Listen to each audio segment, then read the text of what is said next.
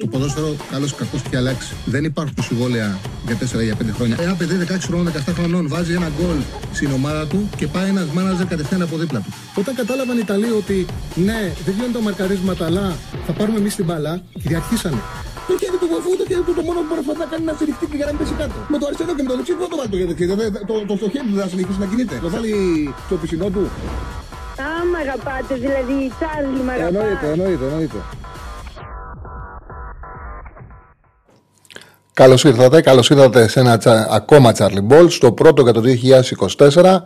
Καλή χρονιά σε όλους. Βλέπετε ότι είμαστε σε νέο στούντιο, πολύ πιο ζεστά, ε, με πολύ καλύτερη ηχομόνωση, πάρα πολύ πιο ωραία.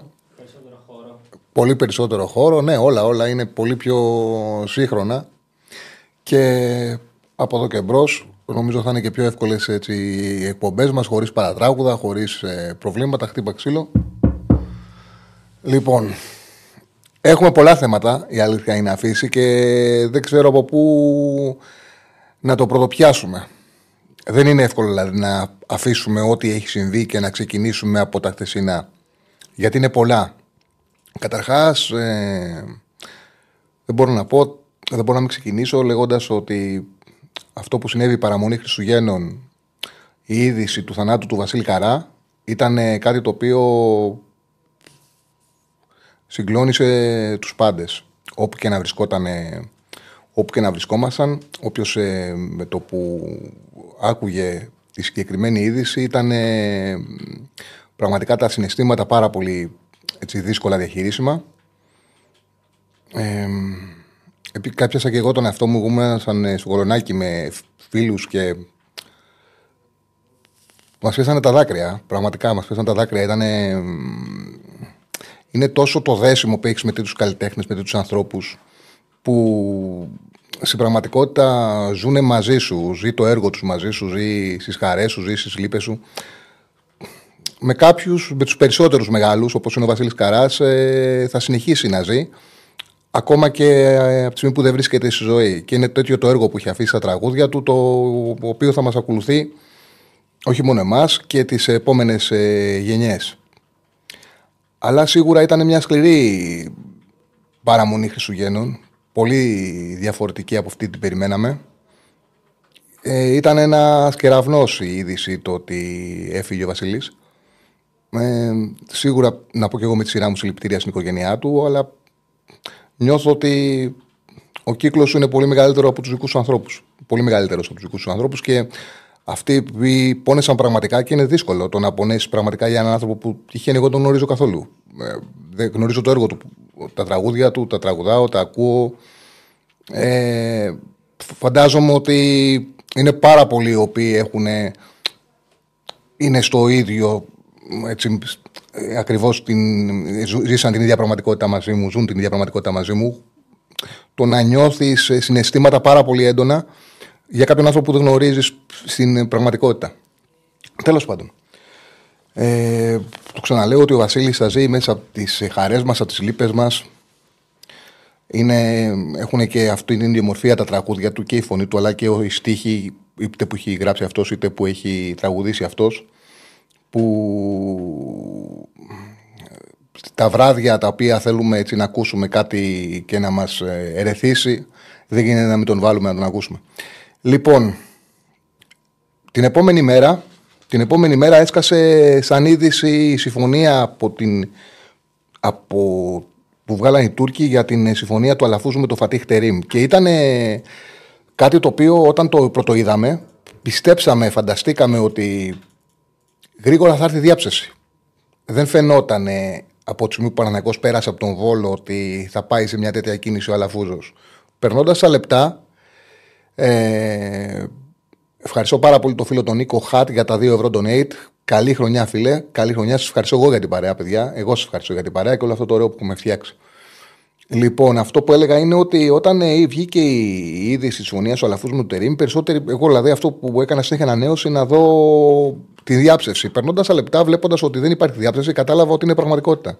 Γιατί μια τέτοια είδηση με το που βγαίνει, αν θέλει η διοίκηση να προστατεύσει τον προπονητή και δεν είναι μια πραγματικότητα, θα βγάλει άμεση διάψευση. Έτσι μου δεν έβγαινε η διάψευση, άρχισε να γίνεται κατανοητό, είναι πραγματικότητα και είχε αποφασίσει ο Αλαφούζος να αλλάξει τον, ε, τον Γιωβάνοβιτς και, να και να φέρει το Φατίχ Τερήμ προπονητή. Κοιτάξτε να δείτε, εγώ γνώριζα ότι δεν ήταν ευχαριστημένος ο Αλαφούζος το τελευταίο διάστημα από τον ε, τρόπο που λειτουργούσε ο Γιωβάνοβιτς και θεωρούσε ότι είχε πολύ μεγάλη ευθύνη και για την ευρωπαϊκή αποτυχία, αλλά και άρχισε να πιστεύει ότι με αυτή την ομάδα που έχει στο μυαλό του δεν πρόκειται να πάρει πρωτάθλημα. Τουλάχιστον, τουλάχιστον αυτό που έλεγαν οι σύμβουλοι που εμπιστεύεται πλέον. Ε, και γι' αυτό το λόγο έλεγα πριν, τις, ε, πριν το παιχνίδι με τον Βόλο, θα θυμάστε πριν τις τελευταίες μας εκπομπές για το 2023, ότι είναι πάρα πολύ σημαντικό, μα πάρα πολύ σημαντικό, ε, για τον Παναθηναϊκό να κερδίσει στο Βόλο για να κάνει ήρεμες γιορτές. Γνώριζα ότι αν δεν κέρδιζε στο Βόλος θα κάνει, δεν θα κάνει ήρεμε γιορτέ ο, ο Παναθηναϊκός. Αλλά σίγουρα ένα αποτέλεσμα κάνει μεγάλη διαφορά και επειδή ο Παναθηναϊκός ήταν στο μείον ένα, θεωρούσα ότι δεν υπήρχε περίπτωση ο, ο, ο Αλαφούζος να ρισκάρει τόσο πολύ και με τη διαφορά στον ένα πόντο να αλλάξει προπονητή. Αυτό λέγει λογική. Κοιτάξτε να δείτε. Εγώ πάντα πιστεύω σε μεγάλη εικόνα και μου αρέσει να τα βλέπω τα πράγματα συνολικά. Ο Γιωβάνοβιτς ήταν ένας άνθρωπος ο οποίος ο Παναθανικό δυόμιση χρόνια τον είχε ευεργετήσει. Ότι στα χέρια του Παναθανικό μεγάλωσε. Αυτό είναι αδιαφυσβήτητο. Όπως είναι δεδομένο κάτι το οποίο το έλεγα όλο το τελευταίο διάστημα και πολλοί που δέθηκαν με τη δουλειά του Ιβάν Γιωβάνοβιτς και το, το κατανοώ. Κατανοώ ένας αγνός οπαδός του Παναθανικού να έχει δεθεί με την Ιβάν Γιωβάνοβιτς από την άποψη ότι με αυτόν τον προπονητή ξανά κάνει ομάδα πρωταθλητισμό.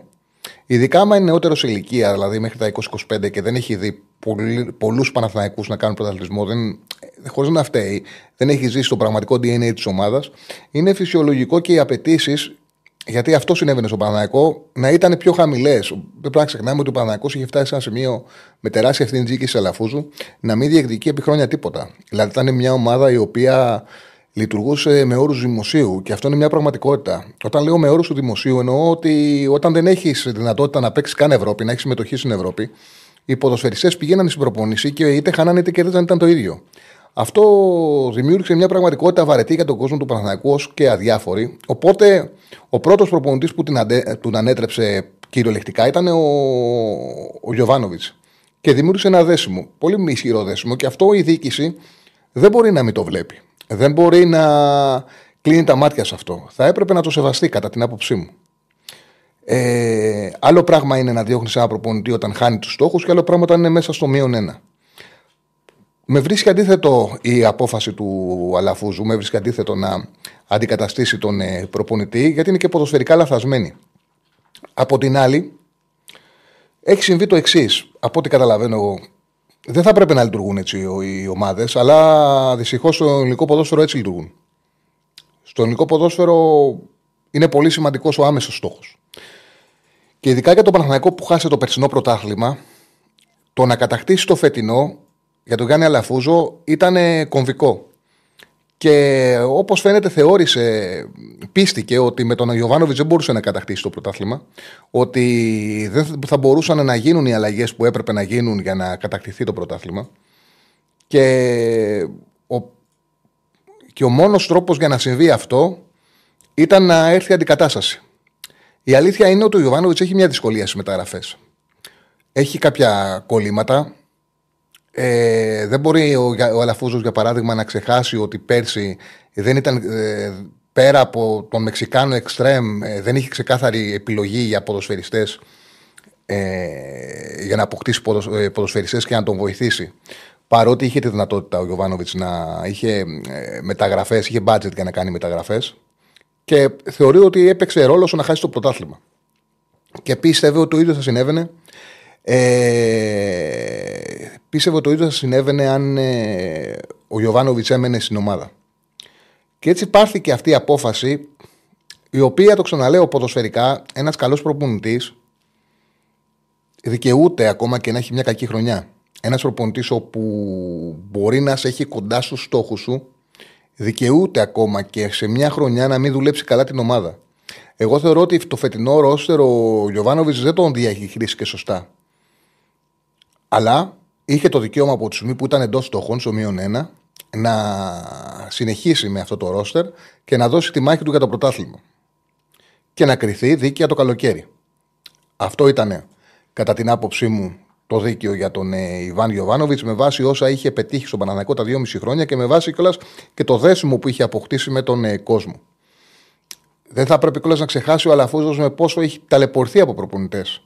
Δηλαδή, πόσο δύσκολο που ήταν να βρει ένα προπονητή που να μπορέσει να, να έχει συνεχόμενες ήρεμες εβδομάδε, που συνεχόμενες ήρεμε εβδομάδε του πρόσφεραν τα αποτελέσματα που έδωσε από ένα σημείο και μετά ο Γιωβάνοβιτς. Ε, πιστεύω ότι ο λόγος που έκανε αυτή την αλλαγή τώρα, και όχι πιστεύω, είμαι βεβαίως, είναι ότι το κλεισμένο των θυρών. Γιατί γνώριζε ότι θα είχε αντιδράσεις, γνώριζε ότι δεν θα ήταν εύκολο να αντικαταστήσει τον Γιωβάνοβιτς γιατί ο κόσμος τον ήθελε. Αποδείχτηκε αυτό. Πίστευε όμως, ε, φαντάζομαι ότι πίστευε ότι πιστεύει ότι αυτό το χρονικό διάστημα μέχρι να ανοίξουν τα γήπεδα θα του δώσει δυνατότητα να φέρει τον επόμενο προπονητή, τον Φατίχ Τερήμ, και θα το δικαιώσει τα αποτελέσματα. Δηλαδή ότι η ομάδα θα πάει καλύτερα χωρίς αυτόν. Οπότε όταν θα ξανανοίξουν τα γήπεδα, η κατάσταση θα είναι ήρεμη. Αυτό είναι το θετικό πλά, το θετικό που μπορεί να συμβεί στο Παναθηναϊκό. Δηλαδή, γιατί ο Παναθηναϊκός έχει τώρα ένα, ένα συνεχόμενα ντέρμπι, συνεχόμενα δύσκολα παιχνίδια. Με τον Τερήμ, ο οποίος τώρα μαθαίνει την ομάδα και προσπαθεί να. Τουλάχιστον εχθές έδειξε να προσπαθεί να περάσει ένα ποδόσφαιρο διαφορετικό, θα το συζητήσουμε συνέχεια σε κάποια κομμάτια του. Ε, οπότε υπάρχουν συνεχόμενα ντέρμπι, υπάρχουν παιχνίδια με τον Ολυμπιακό και στο κύπελο. Υπάρχουν μάτσε στο πρωτάθλημα με όλες τον Ιανουάριο, με όλες τις ομάδες που διεκδικούν τον τίτλο. Αν τα πράγματα πάνε καλά, ο Τερήμ μπορεί να τη γυρίσει την ιστορία και όταν ανοίξουν τα γήπεδα να είναι όλα καλά και ο Παναθανικό να δώσει μάχη του για το πρωτάθλημα. Έτσι, αλλιώς μια παρένθεση θέλω να κάνω εδώ ότι μπορεί να λένε όλοι για συμβόλαιο 1,5 χρόνο. Στην πραγματικότητα η συμφωνία που υπάρχει μεταξύ των δύο πλευρών είναι για 6 μήνες. Ο Τερήμ ήταν κάθετος γιατί είναι πολύ έμπειρος άνθρωπος και γνωρίζει που έχει έρθει. Και όλη η συμφωνία για τον επόμενο χρόνο είναι σε περίπτωση που δεχτούν και οι δύο πλευρές να συνεχίσουν να συνεργάζονται μαζί. Το οποίο τι σημαίνει, όλοι καταλαβαίνουν ότι για να συνεχίσει ο Τερήμ και του χρόνου θα πρέπει ο Παναγιώ να πάρει το πρωτάθλημα, εκτός αν συμβεί κάτι, δηλαδή να έχει πάρει κύπελο, να έχει κάνει μια καλή πορεία στο πρωτάθλημα και να έχει κερδίσει τον κόσμο παρότι δεν το πήρε. Ε, ο Παναθηναϊκός τι ψάχνει ε, από τον Τερίμ, τι ψάχνει η δίκηση του Παναθηναϊκού από τον Τερίμ, τι είχε να του δώσει, ότι έχει να του δώσει θεωρητικά δεν, ο επόμενος προπονητής σε σχέση με το τι του έδινε ο Ιωβάνοβιτς. Έχει να του δώσει. Αναζητά ο Παναθηναϊκός καλύτερη διαχείριση στα ντέρμπι από ό,τι είχε με τον Ιωβάνοβιτς; Δεν σημαίνει ότι θα τη βρει. Δεν σημαίνει ότι θα τη βρει αναζητά καλύτερη διαχείριση στα δερμπή, αναζητά τον άνθρωπο ο οποίος θα τον βοηθήσει στο να πάει σε πιο στοχευμένες μεταγραφικές επιλογές και να διορθώσει το ρόστερ του και που θα τον οδηγήσει στο τέλος η κατάξυση του πρωταθλήματος. Γι' αυτό και επιλέχθηκε ένας προπονητής ο οποίος, αν κάτι κάνει καλά, είναι να παίρνει πρωταθλήματα. Ο Τερήμ όταν ανέλαβε την πρώτη φορά την Καλτάσαρα, η Καλτάσαρα ήταν πολύ πίσω σε πρωταθλήματα και κατάφερε αυτό να το ανατρέψει. Ε, ο Τερήμ στα 13 συνολικά χρόνια που ήταν προπονητής, η Γαλτά έχει πάρει 8 πρωταθλήματα. Δεν είναι ένας απλός προπονητής για την ε, Τουρκία. Δεν είναι ένας απλός καλός προπονητής. Είναι ένας μύθος η Τουρκία. Ε, αυτό είναι κάτι το οποίο είναι σημαντικό. Ασφαλώς πρόκειται για ένα προπονητή, έναν άνθρωπο 70 χρονών, όπου θα αποδειχτεί στην πράξη, αν, θα το δούμε στην πράξη, αν μπορεί οι ιδέες του να ε, ακολουθήσουν το σύγχρονο ποδόσφαιρο και αν μπορεί να βοηθήσει τον Παναθηναϊκό στα κομμάτια τα οποία θέλει. Σίγουρα πάντως ήταν κάτι, αυτή η απόφαση ήταν, είναι ένα σοκ, ήταν ένα σοκ και μια νέα πραγματικότητα την οποία εγώ το ξαναλέω ότι αν δεν πέρναγε Παναθηναϊκό στο Βόλο, το θεωρούσα πολύ πιθανό να τη ζήσουμε γιατί ήξερα ότι υπήρχε μεγάλη δυσαρέσκεια. Από τη στιγμή όμως που ο Παναθηναϊκός πέρασε το μάτι και ήταν στο μείον ένα, δεν περίμενα ότι θα πάει σε αλλαγή παρότι ο τρόπος που ήρθε δικαίωσε τον σύμβουλό του και εξέθεσε τον προπονητή. Δεν αλλάζεις προπονητή στο μείον ένα. Δεν αλλάζεις προπονητή όταν στο επόμενο αποτέλεσμα μπορεί να είναι πρώτος. Όταν ο προπονητής αυτός είναι δυόμιση χρόνια στην ομάδα και έχει μαζί του και τους φιλάθους πόσο μάλλον αν εσύ σαν δίκηση εσύ σαν δίκηση ε, δεν έχεις ισχυρούς δεσμούς με τον κόσμο αυτό που έπαιξε Είναι ξεκάθαρο ότι ψηφίζω. Είναι ξεκάθαρο ότι δεν θα άλλαζα τον Γιωβάνοβιτς. το άλλο πράγμα είναι το ότι έκανε λάθη ο Γιωβάνοβιτς και άλλο πράγμα είναι το ότι έπρεπε να φύγει ο Γιωβάνοβιτς. Είναι τελείως διαφορετικό πράγμα. Χωρίς να σημαίνει ο Γιωβάνοβιτς έκανε λάθη και δεν μπορεί ο Παναγιακό να ευεργετηθεί από, να ευεργετηθεί από μια καλύτερη διαχείριση των οποίων προπονητή. Όμως είναι κάτι το οποίο το έλεγα πάντα. Ότι εύκολο είναι, εύκολο είναι για τον ε, Παναθηναϊκό γίνεται να πάρεις καλύτερο προπονητή του Γιωβάνοβιτς. Είναι πιο εύκολο όμως να βρεις κάτι χειρότερο. Ε, δεν εξυπακούεται ότι ο Τερήμ αυτά τα οποία θέλει να δώσει ε, ο επόμενος προπονητής θέλει να δώσει ο Τερήμ, η δίκη του Πανανακού θέλει να πάρει από τον Τερήμ ότι θα μπορέσει να τα δώσει. Αυτό θα το δούμε στην πράξη. Αν δεν τα δώσει, το πρόβλημα θα είναι μεγάλο γιατί έφυγε ένας προπονητής που εξασφάλιζε στον Παναθηναϊκό ότι η ομάδα θα είναι καλά. Εξασφάλιζε ότι θα έχει καλά αποδητήρια, εξασφάλιζε ότι ένα σημαντικό ποσοστό ποδοσφαιριστών του θα είναι σε καλή κατάσταση. Εξασφάλιζε ότι ακόμα και να είχαν τους στόχους θα ήταν κάπου εκεί. Να σου πω την αλήθεια, εγώ πιστεύω ότι το Ρώσο του Πανανακού χρειάζεται αλλαγές για να πάρει πρωτάθλημα.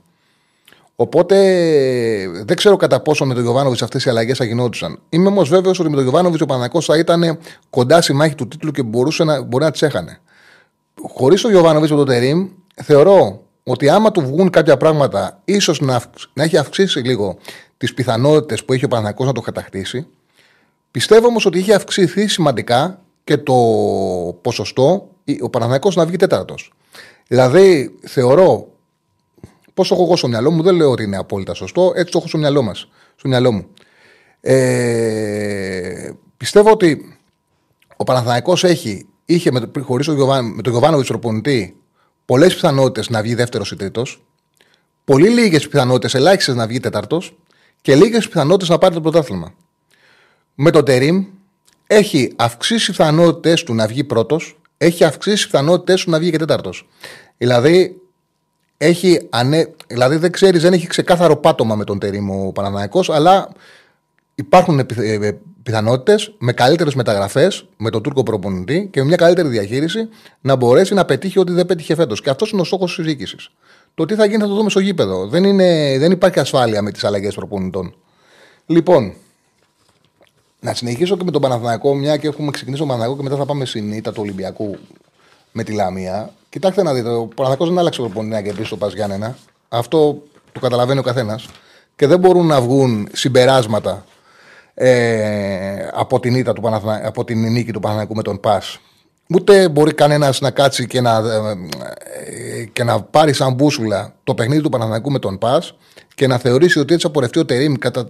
Γιατί θεωρώ ότι είναι ένας έμπειρος προπονητής και ένας πραγματικά έμπειρος προπονητής, όταν παίζει με τον ε, τελευταίο, καταλαβαίνεις η πρεμιέρα του ότι μπορεί να ρισκάρει και να δείξει ένα επιθετικό ε, πνεύμα. Δηλαδή, αυτό που έκανε ο Τερήμ σε σχέση που δεν θα έκανε ο Γιωβάνοβιτς ήταν η το υπερβολικό ανέβασμα της τελευταίας γραμμής άμυνας υπήρχε μια διάθεση να πρεσάρει και να μείνει πάρα πολύ ψηλά ο Παναναναϊκό. Που φαντάζομαι ότι αν αυτό γίνει σε ντέρμπι, στην κατάσταση που είναι η ομάδα και με τα τρεξίματα που επιβάλλεται, ο Παναναναϊκό θα χτυπηθεί. Θα έχει θέμα. Εγώ δεν μπορώ να φανταστώ ότι θα αντιμετωπίσει τα δύσκολα παιχνίδια όπως αντιμετώπισε με τον Πας. Αν προσέξετε, επειδή το ποδόσφαιρο που έπαιξε χτες ο Γιωβάνοβιτς, ο, ο, Τερήμ, θα μου πάρει χρόνο να το συνηθίσω, όλους μας. Το ποδόσφαιρο που έπαιξε χτες ο Τερήμ χρειαζόταν πολλά τρεξίματα η ομάδα παρότι έπαιζε με τον ουραγό, με την Πας, κουράστηκε εύκολα. Στο δεύτερο ημίχρονο, το ποδόσφαιρο που έπαιξε ο Παναθηναϊκός μέχρι το 55-60, τον εξάντλησε τον Παναθηναϊκό, τους εξάντλησε τους παίκτες, παίζοντας απέναντι με τον Πας. Φοβάμαι, επειδή υπάρχουν και εντός έδρας παιχνίδια, φοβάμαι για τον Παναθηναϊκό, ότι αν πάει για παράδειγμα να παίξει με αυτόν τον τρόπο σαν μάτς με τον Ολυμπιακό, ακόμα και από τον Ολυμπιακό, θα ε, έχει πάρα πολλά προβλήματα. Πολλά προβλήματα γιατί αυτό το ποδόσφαιρο έχει πολύ σπατάλη δυνάμεων είτε είχε πολύ ψηλά την τελευταία γραμμή άμυνας, ήθελε γρήγορες επιστροφές, άμεσε αναχαιτήσει κατοχής. Επίσης και τα δύο ακραία μπακ μένανε ψηλά. Δεν υπήρχε η ασφάλεια που υπήρχε με τον Γιωβάνοβιτς ότι ο ένας ανέβαινε και γινόντουσαν τριάδα. Εδώ βλέπαμε και τα δύο μπακ του Παναθηναϊκού να είναι σε πάρα πολύ ψηλά μέτρα. Και αυτό ναι, είχε σαν αποτέλεσμα να βλέπουμε ένταση ρυθμό, αλλά το να το κάνεις μέσα στη σεζόν ε, σε μόνιμη βάση, αυτό το Παναθηναϊκό θα τον ε, τελειώσει. Δεν πιστεύω ότι θα συμβεί, γιατί το ξαναλέω, ο Τερήμι είναι ένας προπονητής πάρα πολλά χρόνια, κάνει χρόνια πρωταθλητισμό και φαντάζομαι ότι γνωρίζοντας ότι έχει δύο μάτσε εντός έδρας με Πας Γιάννα και Πανετολικό, Με αυτόν τον τρόπο, σε αυτά τα παιχνίδια μπορεί να δείξει κάτι διαφορετικό και να κερδίσει και εύκολα. Που εύκολα κέρδισε εγώ και με διαχείριση ο Παναγιώ αυτά τα μάτς. Αλλά θα μπορούσε να δείξει μια διαφορετική φιλοσοφία που θα είναι και πιο ελκυστική στον κόσμο. Ε, Όμως θεωρώ ότι δεν θα δούμε μια τέτοια συμπεριφορά από τον Παναγιώ σαν τέρμπι, γιατί πιστεύω ότι θα τον, δεν είναι έτοιμος να την ε, διαχειριστεί. Δεν μπορεί να παίξει ο Παναγιώ ο ποδόσφαιρο που παίζει περσινή ΑΕΚ αυτή την εποχή με αυτούς τους ποδοσφαιριστές. Χρειάζεται ενίσχυση, χρειάζεται μεταγραφές, χρειάζεται διαφορετικό κεντρικό χάφα του Βιλένα, χρειάζεται καλύτερα στόπερα από αυτά που έχει. Ε, δεν, είναι, δεν είναι εγκληματικό να βάλεις ξαφνικά ένταση, λέει ο φίλος ο Νίκος Κάτ που δίνει 2 ευρώ. Donate, τον ευχαριστούμε πάρα πολύ. Όχι, δεν είναι εγκληματικό να βάλεις 2 ευρώ, ε, να βάλεις ε, ξαφνικά ένταση, φίλε μου. Όμως ε, το να παίρνεις τόσο υψηλά ο ρίσκο, το να έχεις τόσο υψηλά τις γραμμές σου, να χρειάζεσαι ξαφνικά τόσα πολλά τρεξίματα, γιατί ο Παναγό χρειαζόταν τρεξίματα πολλά και στις επιστροφές του πίσω, την ομάδα την ε, κουράζει. Συμφωνώ με το φίλο που λέει το πιο πιθανό είναι να κάνει κάποιες δοκιμές ο Τερήμ, γνωρίζοντας γνωρίζοντας ότι έχει δύο εύκολα παιχνίδια μπροστά του και, στο, και συνέχεια να πάει σε μια διαχείριση που θα κρατήσει κάποια τα στοιχεία του όσον αφορά το pressing, όσον αφορά μια επιθετικότητα που θέλει να δώσει συλλογική, μια μεσότητα στο παιχνίδι της ομάδας σου, με περισσότερες μπροστινές πάσες και λιγότερες παράλληλες, αλλά ταυτόχρονα να κάνει μια καλύτερη συντήρηση δυνάμεων. Εγώ θεωρώ ότι ο Παναγιώτο θέλει μεταγραφές. Πιστεύω ότι πρέπει, το λέγα συνέχεια, ότι πρέπει να αποκτηθούν παίκτες που έχουν τον γκολ από τον άξονα και ο Μπαγκασέτας είναι η ιδανική κίνηση, μια και με ρωτάει ένας φίλος τι γίνεται. Είναι ιδανική κίνηση για τον Παναθηναϊκό και ξέρω ότι είναι ο πρώτος στόχος του Παναθηναϊκού για, να, για μεταγραφή και ότι αυτές τις μέρες θα γίνει μια πρόταση στην, στην ομάδα του για να αποκτηθεί και στον ίδιο. Αυτό γνωρίζω εγώ. Ε, είναι ο πρώτος όχο του Παναθηναϊκού γιατί το γκολ που μπορεί να δώσει ο Μπακασέτας από το ενθέση ε, του άξονα λείπει πάρα πολύ από την ομάδα. Πάρα πολύ. Δεν υπάρχει χάφ, ε, ε χαφ, ε, να έχει γκολ στο Παναθηναϊκό και είναι κάτι απαραίτητο για να μπορέσει ο Παναθηναϊκός να κάνει πρωταθλητισμό. Έχει δίκιο ο φίλος ο Λουκί, Λουκίδης που έκανε διαχείριση ο Τερή μετά το 65. Έχεις δίκιο. Λοιπόν, θα συνεχίσουμε, θα μιλήσουμε συνέχεια για τον Παναθηναϊκό, να αλλάξουμε λίγο θέμα. Να πάμε στον, ε, στον Ολυμπιακό, ο οποίος προβλημάτισε πάρα πολύ με την εικόνα του και ο Ολυμπιακός, ε, έχω την αίσθηση ότι βιάστηκε να κάνει αλλαγή προπονητή. Διά, ε, βιάστηκε να διώξει τον Ισπανό και δεν έχει πάρει τίποτα από τον ε, Πορτογάλο. Ο φίλος ο Πριονοκορδέλας μας δίνει 2 ευρώ τον τον ευχαριστούμε. Η φώτο κάτω δεξιά από πού είναι, ποια φώτο εννοεί, Στέφανε; Τον Έρικ, ε, με το κλωτσίδι. Με το κλωτσίδι, με την Κρυσαλ Πάλα στην Εξέδρα που έριξε την κλωτσιά και τιμωρήθηκε. Είναι πολύ γνωστή η κλωτσιά. Είχε από, τον είχε βρει σε ένας φίλαθλο και πήγαινε και του έκανε καράτε και τιμωρήθηκε για πάρα πολύ καιρό. Ε, λοιπόν, ο Ολυμπιακός, όπως έλεγα, έκανε την αλλαγή προπονητή νωρίς. Η αλήθεια είναι ότι ο Καρβαλιά δεν έχει πάρει τίποτα. Τίποτα, τίποτα. σα ίσα που ο Ολυμπιακός επιθετικά, δημιουργικά, με τον ε, Μαρτίνεθ δεν είχε πρόβλημα. Ο Ολυμπιακός δημιουργικά σκόραρε. Θα μου πείτε ότι είχε την τύχη ο Ισπανός να έχει ένα πρόγραμμα, θυμίζω στην αρχή, με πολλά μάτσο Καρισκάκης. Τώρα με τον ε, ο Καρβαλιάλ ξεκίνησε με τρία συνεχόμενα εκτός δώρα παιχνίδια. Παρ' όλα αυτά, εγώ νιώθω αυτό που βλέπω είναι να προσπάθησε ο, ο Καρβαλιάρ να δώσει μια ισορροπία στις γραμμές, να βελτιώσει την αμυντική λειτουργία της ομάδας και αυτό έχει σαν ε, επίπτωση να έχει φέρει πάρα πολύ μεγάλο δημιουργικό πρόβλημα. Πολύ μεγάλο επιθετικό πρόβλημα. Ο Ολυμπιακός μοιάζει επιθετικά να μην ξέρει τι παίζει. Ε, στα τρία μάτσου Καρβαλιάλ, στις αίρε, στο περιστέρι και χτες, ο Ολυμπιακός έχει πετύχει ένα γκολ με πέναλτι. Δεν έχει βάλει γκολ στη ροή του αγώνα με το Πανσεραϊκό, που ήταν και το καλύτερο του παιχνίδι και το μόνο που κέρδισε, είχε καταφέρει με άνεση να εξασφαλίσει το 0-0. Έλειπε και ο Άλεξιτ από το Πανσεραϊκό. Ε, είχε κερδίσει μέτρα. Γκολ δεν έβαζε όμως και βοηθήθηκε πάρα πολύ από την ε, είσοδο του Ελαραμπή, που έπαιξε με δεύτερο επιθετικό στο δεύτερο εμίχρονο και έκλεισε τον Πανσεραϊκό και πήρε το πέναλ του Μασούρας και κέρδισε το μάτ. Από εκεί και πέρα, που κανονικά θα έπρεπε να υπάρχει μια βελτίωση, δεν υπήρξε καμιά βελτίωση. Με τον Ατρόμητο Έλειπε από τον Ολυμπιακό ο Φορτούνης και ήταν τεράστιο το έλλειμμα στην ε, δημιουργία. Και παρότι η ομάδα του Ήλιτ δεν είχε τους τρεις καλύτερους ποδοσφαιριστές, Κουντέα Κιμπού, αλλά και τον Ρομπάι που μπήκε αλλαγή στο τελευταίο κομμάτι μόνο του αγώνα, ο Ολυμπιακός δεν κατάφερε να του ανοίξει την άμυνα. Έψαξε πάλι να βρει γκολ με πέναλτι. Δεν πήρε το πέναλτι. Κόλλησε στο 0-0. Και υπάρχει διακοπή και έχει έρθει και ο Ναβάρο σαν ε, προσήκη. Ο Φορτούνης είναι διαθέσιμος. Η ομάδα έχει φρεσκαριστεί και περιμένουν όλοι απέναντι ε, στον ε, Σιλαμία που δεν είχε τον Καρλίτος, δηλαδή είχε την τύχη ο Καρβαλιάλ να βρει τους τρεις αντιπάλους τους εκτός έδρας, αλλά με σοβαρές απουσίες.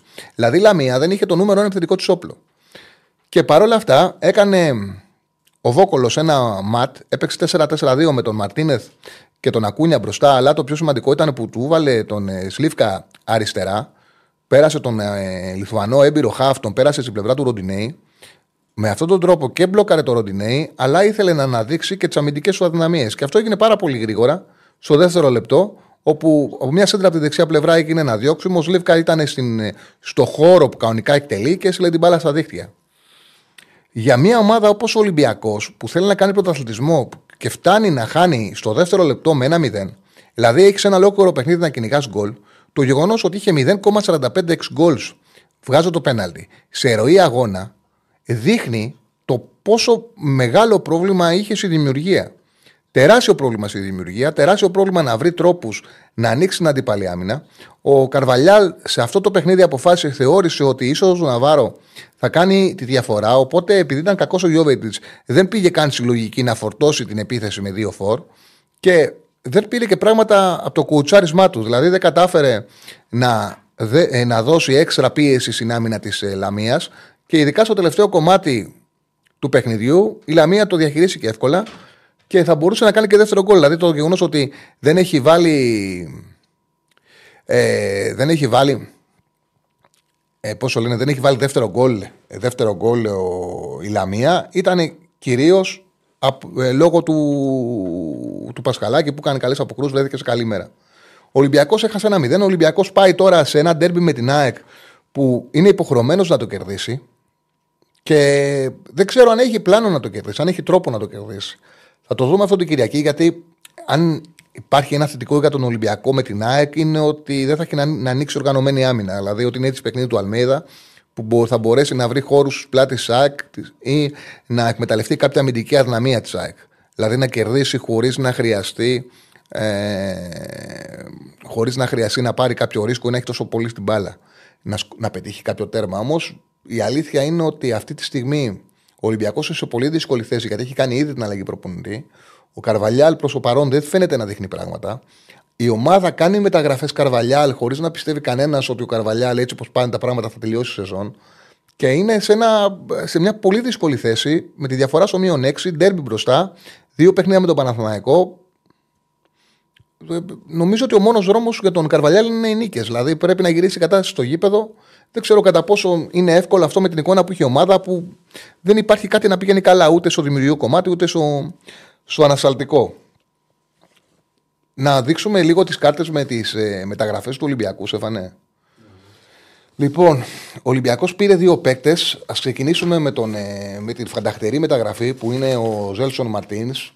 Τον Μαρτίνς τον, ε, το γνωρίζετε οι περισσότεροι από τότε που ήταν ε, στη Σπόρτη Λισαβόνα, τον είχε βρει τον Ολυμπιακό και τον είχε ταλαιπωρήσει πραγματικά πάρα πολύ τον Ολυμπιακό με την ταχύτητά του. Ένας ποδοσφαιριστής ο οποίος ε, είναι ένα ταχύτατο εξτρέμ, ταχύτατο εξτρέμ, πολύ γρήγορος. Ε, έδειχνε ότι θα κάνει εντυπωσιακή καριέρα. Εγώ όταν πήγε στην Μονακό πίστευα ότι έκανε πολύ καλή μεταγραφή ο Μονακό. Η αλήθεια είναι ότι Πρώτα πήγε το 18-19, πήγε στην Ατλέτικο, έπαιξε λίγο και μετά τον πήρε Μονακό. Η αλήθεια είναι ότι δεν, έβγε, δεν βγήκε εκτός ε, ε, εκτός Πορτογαλίας. Δεν σημαίνει, δεν ήταν κακός πάντα ο Μαρτίνς. Δηλαδή, επειδή είναι γρήγορος, όταν τον έβλεπες, έβλεπες ότι μπορεί να κάνει τη διαφορά. Δοκιμάζει την τρίπλα, είναι καλός ένας με έναν, έχει ταχύτητα. Αλλά δεν είχε στο γαλλικό πρωτάθλημα που είναι δύσκολο πρωτάθλημα, είναι σκληρό πρωτάθλημα και αυτό φαίνεται δυσκολεύτηκε να φτιάξει ακόμα νούμερα και ο Μέση συμπαρή. Δεν είναι εύκολο πρωτάθλημα και είναι πολύ αθλητικό. Και επειδή παίζουν Αφρικανοί ποδοσφαιριστές και σαμπάκ, είναι δύσκολο να πα ο ένας με έναν. Και δεν είναι γερμανικό που σε βολεύει να φτιάξεις νούμερα. Και δεν κατάφερε ο Μαρτίν, δεν κατάφερε εκεί να κάνει τη διαφορά. Αν μπορέσει να βρει τα ταχύτητά του, η φωτογραφία που ήρθε ήταν ανησυχητική. Να είμαστε ειλικρινείς. Τώρα, ποιος την είδε, η φωτογραφία της άφηξης στο αεροδρόμιο ήταν ανησυχητική, ειδικά για ένα παίκτη που βασίζεται στα, στα τρεξίματά του. Τώρα, το σίγουρο είναι ότι αν έρθει σε καλή αθλητική κατάσταση, είναι πολύ γρήγορος παίκτης. Αν γυμναστεί σωστά, αν, έρθει, αν επιστρέψει σε σωστά κιλά, είναι ένας παίκτης που έχει ταχύτητα, παίρνει την μπάλα και τρέχει. Τα νούμερα καριέρας του, τα νούμερα καριέρας του είναι τα εξής. Επιχειρεί 2,7 τάκλινγκ, 1,7 είναι επιτυχημένα. Κάνει 0,8 κλεψίματα σε 90 λεπτά. Όλα τα νούμερα είναι σε 90 λεπτά που τα έχω φτιάξει. Κερδίζει 1,8 φάουλ, παραχωρεί 1,3. Ε, πηγαίνει σε 1,6 εκτελέσεις ανά παιχνίδι, ανά 90 λεπτό. Οι 0,4 είναι εκτός περιοχής. Είναι παίκτης ταχύτητας και ροής αγώνα. Δηλαδή είναι εξτρέμ που παίρνει την μπάλα και την τρέχει. Να ανοίγει τις άμυνες. Δεν είναι ο εξτρέμ ο οποίος θα κάνει τη σέντρα, θα κάνει το στημένο. Αυτό φαίνεται και τα νούμερά του. Δοκιμάζει 4,5 τρίπλες στο 90 λεπτό, είναι πολύ μεγάλο νούμερο. Οι 2,5 είναι επιτυχημένες. Είναι καλό ποσοστό για έναν εξτρέμ πάει στο ένα μένα να έχει 2,5-4,5 επιτυχημένες τρίπλες. Δίνει 33,3 πάσες, από τις οποίες μόνο η 1,1 είναι μακρινές. Είναι κλασικός εξτρέμ, ο οποίος παίρνει την μπάλα, την τρέχει, θέλει να τη δίνει δίπλα και να την ξαναπέρνει. Πάει στο ένας μένα, πάει να περάσει τον παίκτη του, βάζει έναν εξτρέμ ταχύτητας. Ε, και έχει μία ακόμα τρεις ε, key passes ανά 90 λεπτό. Φαίνεται το τρόπος παιχνιδιού του και από τα εξής νούμερα ότι από τα 32 γκολ που, που έχουν καταγραφεί στο πρωτάθλημα και Ευρώπη, στο Sporting και Μονακό, τα 30 τα έχει βάλει σε ροή αγώνα. Δηλαδή δεν έχει βάζει γκολ από στημένα, από φάουλ, από ε, πέναλτι, από ή να συμμετέχει στο κόρνερ. Έχει 26 με το δεξί, 4 με το αριστερό και έχει βάλει 2 γκολ με το κεφάλι. Όλες οι ασθενεί που, έχει κατα... Ε, που έχουν καταγραφεί, και αυτό είναι το πιο σημαντικό νούμερο, έχουν καταγραφεί σε ροή αγώνα. Δεν είναι ο εξτρέμ ο οποίος θα κάνει ένα κόρνερ, θα κάνει ένα φάουλ, θα τρέξει την μπάλα και θα δημιουργήσει με τη ταχύτητά του. Είναι ένας εξτρέμ ταχύτητας. Ε, αυτά για τον ε, Ζέλσον Μαρτίνς. Ναι, δείξε και τη φωτογραφία του. Ε, εντάξει, είναι, ήταν. Για να τη δω λίγο. Για να τη δω λίγο. Ναι. Ε, ήρθε τσιμπητό. Το έφαγε το φαγητό του.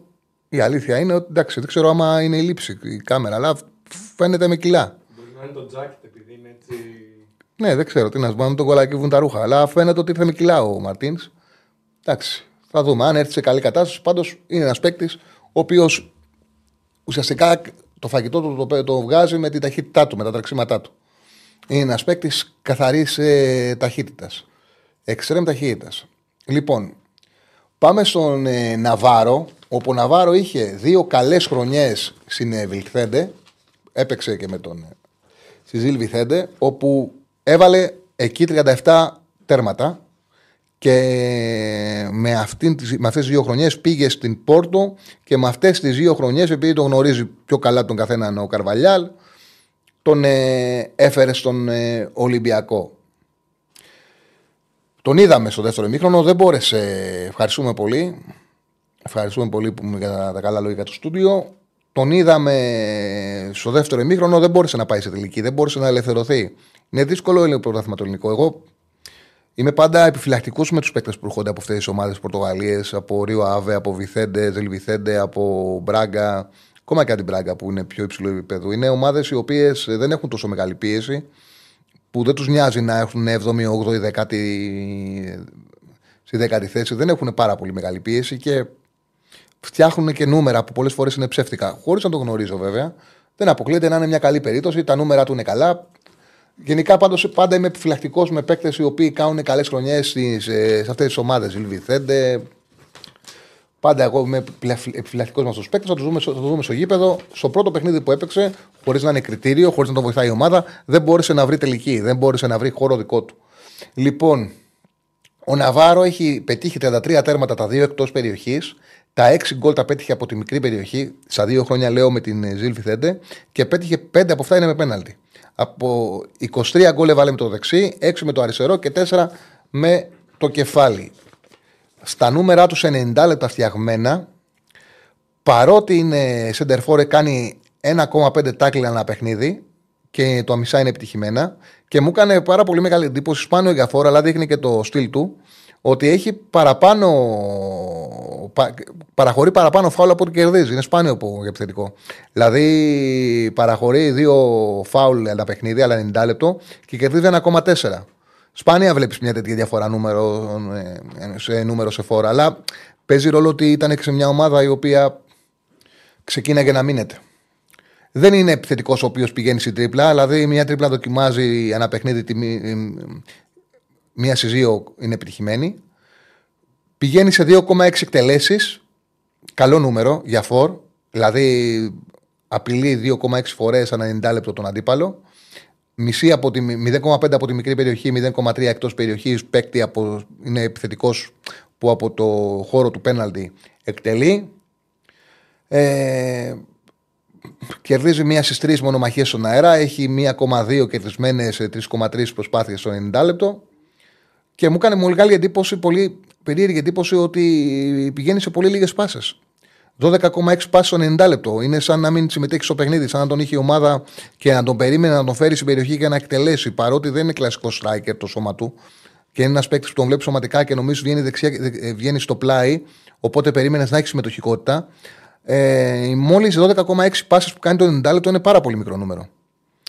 Ε, ναι, συμφωνώ με το φίλο που λέει ότι χθες έτρεχε παντού και μάρκαρε. Αυτά αν είδα κάτι ήταν η αγωνιστικότητά του. Δεν μπορούσε όμως να φτιάξεις το χώρο του για να εκτελέσει. Δεν μπόρεσε να φτιάξεις το χώρο του, αλλά δεν βοηθούσε και η εικόνα του Ολυμπιακού. Πίεζε, πίεζε και το λένε και τα νούμερά τους. Δηλαδή, μιλάμε για παίκτη που παραχωρεί παραπάνω φάουλ από αυτά που κερδίζει. Μιλάμε για παίκτη που δοκιμάζει 1,5 κερδισμένα τάκλιν το παιχνίδι. Το οποίο τι σημαίνει, σημαίνει ότι αυτό είναι ένα νούμερο που το βρίσκει σε κεντρικά χάφ, όχι σε φόρο. Σημαίνει ότι πάει στο pressing, πάει στη πίεση. Θα το δούμε και στην πράξη. Σίγουρο είναι ότι σκόραρε με την ομάδα του και σίγουρο είναι ότι έναν ε, επιθετικό να συμμετέχει το χρειάζεται ο Ολυμπιακός.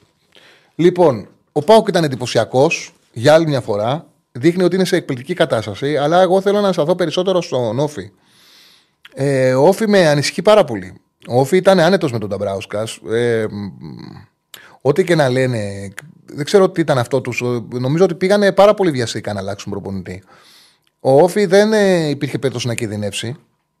Θα διεκδικούσε την έκτη θέση. Ακόμα και να μην την έπαιρνε την έκτη θέση και να βγει 7ο-8ο, θα είχε μια εύκολη σεζόν, μια ήρεμη σεζόν. Θα παίζει τα playoff του με άνεση. Και από εκεί και πέρα το καλοκαίρι θα μπορούσε να ψάξει να βρει ένα προπονητή που θα τους κάνει πιο επιθετικούς. Δηλαδή, καταλαβαίνω ότι μπορεί να. Ε, καταλαβαίνω ότι μπορεί να μην άρεσε στον κόσμο ο συντηρητισμός του Νταμπράουσκα, να μην άρεσε στον κόσμο το γεγονός ότι δεν έχει βγάλει νέους παίκτες του Νταμπράουσκα, ότι παίζει με τρία στόπερ, ότι η ομάδα δεν πρεσάρει ψηλά. Όμως έτσι εκπαιδεύτηκε, έτσι φτιάχτηκε το ρόστερ και ο Όφη ήταν βαθμολογικά καλά. Δηλαδή ήταν 7ο-8ο και δεν υπήρχε περίπτωση να κινδυνεύσει. Έκανε νίκες σε ντέρμπι, μετά είχε, μια, είχε ένα σερί αγώνων χωρίς ε, ε, να κερδίσει. Αλλά θα την έβρισκε την άκρη του. Δεν νομίζω ότι θα είχε θέμα. Και παίρνει τώρα ο Όφη έναν τελείως διαφορετικό προπονητή, τον Πέπε Μέλ, ο οποίος όλη του την καριέρα ήταν, εφημιζόταν ότι πρεσάρει ψηλά, ότι του αρέσει το ποδόσφαιρο με τα εξτρεμ, με ακραίους επιθετικούς. Γύρισε σε τετράδα, προσπαθεί να κάνει build-up, προσπαθεί να παίξει. Και όταν βλέπεις ότι πάει να το κάνει αυτό ακόμα και στη Τούμπα, καταλαβαίνεις ότι δεν υπάρχει και η αίσθηση, η συνέστηση, η αίσθηση του φόβου. Δηλαδή, ο Πέπε Μέλ είναι ένας προπονητής που αυτό ξέρω, αυτό παίζω. Δεν θα ήταν πρόβλημα να το κάνει αυτό στην αρχή της σεζόν. Δηλαδή, αν το προπονητή το παίρνεις και μπορεί να σου ωφελήσει και να παίξει ωραίο ποδόσφαιρο. Πραγματικά. Ε, να το κάνεις αυτό. Θα σου πω, φιλέ, ε, βάζει 4 γκολ και 2 πέναλτι, δοκάρι και ρεκόρ στην Ελλάδα, τάξη γκολ. Α σταθούμε στον Όφη. Κάτσε, ρε φίλε, εντάξει, για τον Πάοκ παίζει το καλύτερο ποδόσφαιρο στην Ελλάδα. Τα έχω πει 500.000 φορές. Όμως ο γεγονός ότι είχε τόσους χώρους και έπαιξε αυτό το ποδόσφαιρο όφη απέναντι στην ομάδα που παίζει την πιο γρήγορη μεταφορά μπαλάς στην Ελλάδα, ασφαλώς και κρίση συζήτησης. Γιατί βλέποντας το μάτ, ήξερε, φαινόταν ότι ο Πάοκ θα του κάνει 4 γκολ για πλάκα. Για πλάκα. Φαινότανε. Και αυτό που λες έχει να κάνει με την συμπεριφορά του Όφη. Ο Όφη είχε μια συμπεριφορά πραγματικά απίστευτη αφέλειας. Δηλαδή έπαιξε τόσο ψηλά η άμυνα, άμυνα ψηλά. Εκτέθηκε τόσο πολύ. Παίζει ένα τελείως διαφορετικό ποδόσφαιρο από αυτό το οποίο έπαιζε ο προκατόχος. Είναι τελείως διαφορετικό. Είναι άλλο πράγμα. Ο Όφη εκπαιδεύτηκε χωρίς εξτρεμ. Εκπαιδεύτηκε με τριάδα στην άμυνα και τώρα παίζει τετράδα πίσω. Παίζει χτίσιμο από χαμηλά. Θέλει την μπάλα να την έχει ο ίδιος στην κατοχή του και αφήνει μέτρα στον αντίπαλο να τον χτυπήσει. Τον χτύπησε. Ε, τον χτύπησε για πλάκα στον χώρο ο Πάουκ. Για πλάκα. Δηλαδή θα μπορούσε εύκολα να φάει 5 και 6 γκολ χτες ο Όφη. Και τον βλέπω, βλέπω τον Όφη να μην ξέρει τι παίζει. Να προσπαθεί να μάθει κάτι καινούριο και αρχίσει να γίνεται επικίνδυνο. Γιατί τώρα έρχονται ντερμπι. Οι ομάδες που κινδυνεύουν είναι καλές ομάδες. Δεν είναι κακές. Είναι όλες βελτιωμένες. Όλες έχουν. μπορούν να παίρνουν βαθμούς παντού. Και φοβάμαι ότι ο Όφη χωρίς λόγο πάει να μπλέξει. Και δεν θα μπλέξει. Ήταν, θα κάνει τη χρονιά όφη και αρχίζει να, πηγαίνει, να γίνεται επικίνδυνος για να μπλέξει. Το ξαναλέω, είναι μια μετάβαση δύσκολη που θα έπρεπε να την ξεκινήσει όφη η ηρεμία το καλοκαίρι. Και εκεί θα μπορούσε πράγματι να ευεργετηθεί από ένα προπόνηση το PPML. Τώρα, εγώ βλέπω ρίσκο μεγάλο. Για τον Πάοκ, επειδή κακώς διαμαρτυρήθηκες, φίλε, που έστειλες το μήνυμα, γιατί για τον Πάοκ μιλάγαμε θετικά, μίλαγα θετικά πολύ καιρό πριν και εξηγούσα τους λόγους και μάλιστα σε ένα βίντεο που είχαμε ανεβάσει που, πριν τρεις μήνες που έλεγα ότι ο Πάουκ μπορεί να διδύσει το πρωτάθλημα που κάτω γινόταν χαμός. Χαμός. Δεν είχαν αξιολογήσει. Δεν είχε αξιολογηθεί σωστά ο Πάουκ. Όταν έλεγα εγώ ότι είναι μια ομάδα η οποία είναι τρίτη χρονιά Λουτσέσκου και έχει ένα τεράστιο πλεονέκτημα. Έχει παίκτες οι οποίοι είναι καλοί και παίρνουν τη δεύτερη τους χρονιά.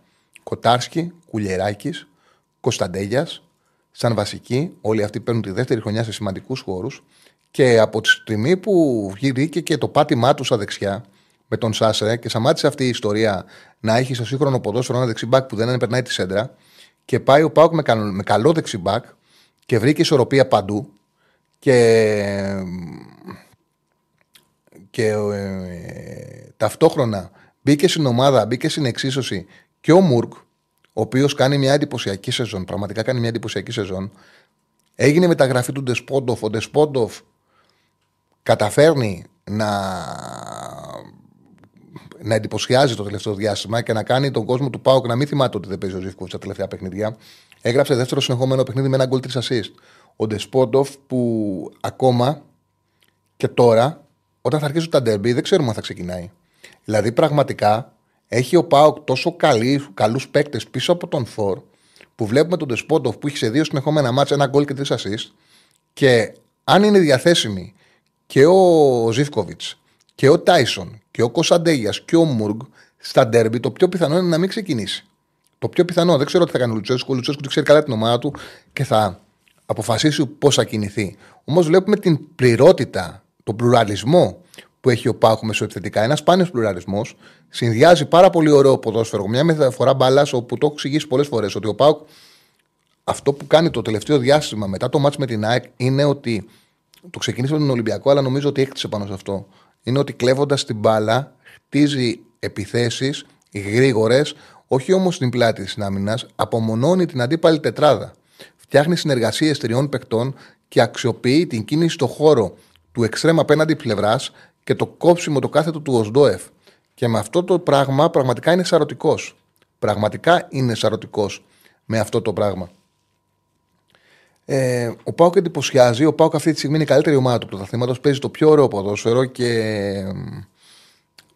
Εντάξει, στο ποδόσφαιρο ο χρόνος κυλά με ένα περίεργο τρόπο και ένα αποτέλεσμα αλλάζει την πραγματικότητα, αλλάζει την ψυχολογία. Κανείς δεν ξέρει. Όμως αυτή τη στιγμή φαντάζει σαν φαβορή για το πρωτάθλημα.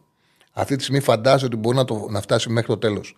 Και έχουμε και την ΑΕΚ, η οποία κέρδισε τον Βόλο, πάλι έβγαλε αμυντικά προβλήματα. Αυτή τη φορά η διαφορά ήταν ότι κάτω από τα δοκάρια ήταν ο Στάνκοβιτς και έκανε δύο σπουδαίες επεμβάσεις που με τον Αθανασιάδη με μαθηματική βεβαιότητα το ένα τα δύο θα ήταν γκολ και θα είχε σοβαριστεί. Το θετικό είναι ότι σκοράρει ο Λιβάη. Είναι πάρα πολύ σημαντικό που σκοράρει ο Λιβάη.